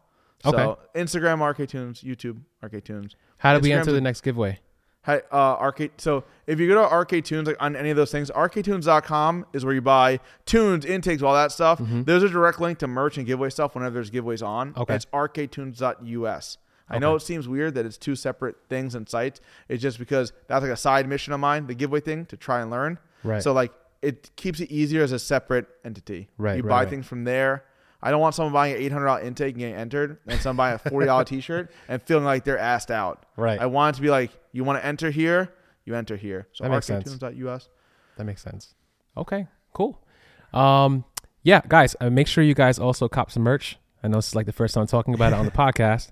Um, but hopefully by the time this video comes up, you guys will have a link to purchase some hoodies and some t-shirts as well. So uh, yeah, please support the brand. As we spoke about earlier, if you support the brand, you will support it by purchasing merch. I don't have any fancy cars to give away yet, but hopefully you guys can show some love and um, rock the brand. So until next time, guys, make sure you guys like, share, comment, and subscribe, and we'll catch you on the next one. Peace. BetMGM has an unreal deal for sports fans in Virginia. Turn $5 into $150 instantly when you place your first wager at BetMGM. Simply download the BetMGM app and sign up using code Champion150. Then place a $5 wager on any sport. You'll receive $150 in bonus bets, regardless of your wager's outcome. And if you think the fun stops there, the King of Sportsbooks has plenty of surprises in store. Check out daily promotions, same game parlays, live bets, and so much more. Download the app in Virginia today and get $150 in bonus bets instantly from your first wager. Only at BetMGM. BetMGM and GameSense remind you to play responsibly. See BetMGM.com for terms. 21 plus only, Virginia only. New customer offer. Subject to eligibility requirements. Rewards are non withdrawable bonus bets that expire in seven days. Please gamble responsibly. Gambling problem? Call 1 800 Gambler. Promotional offer not available in Washington, D.C.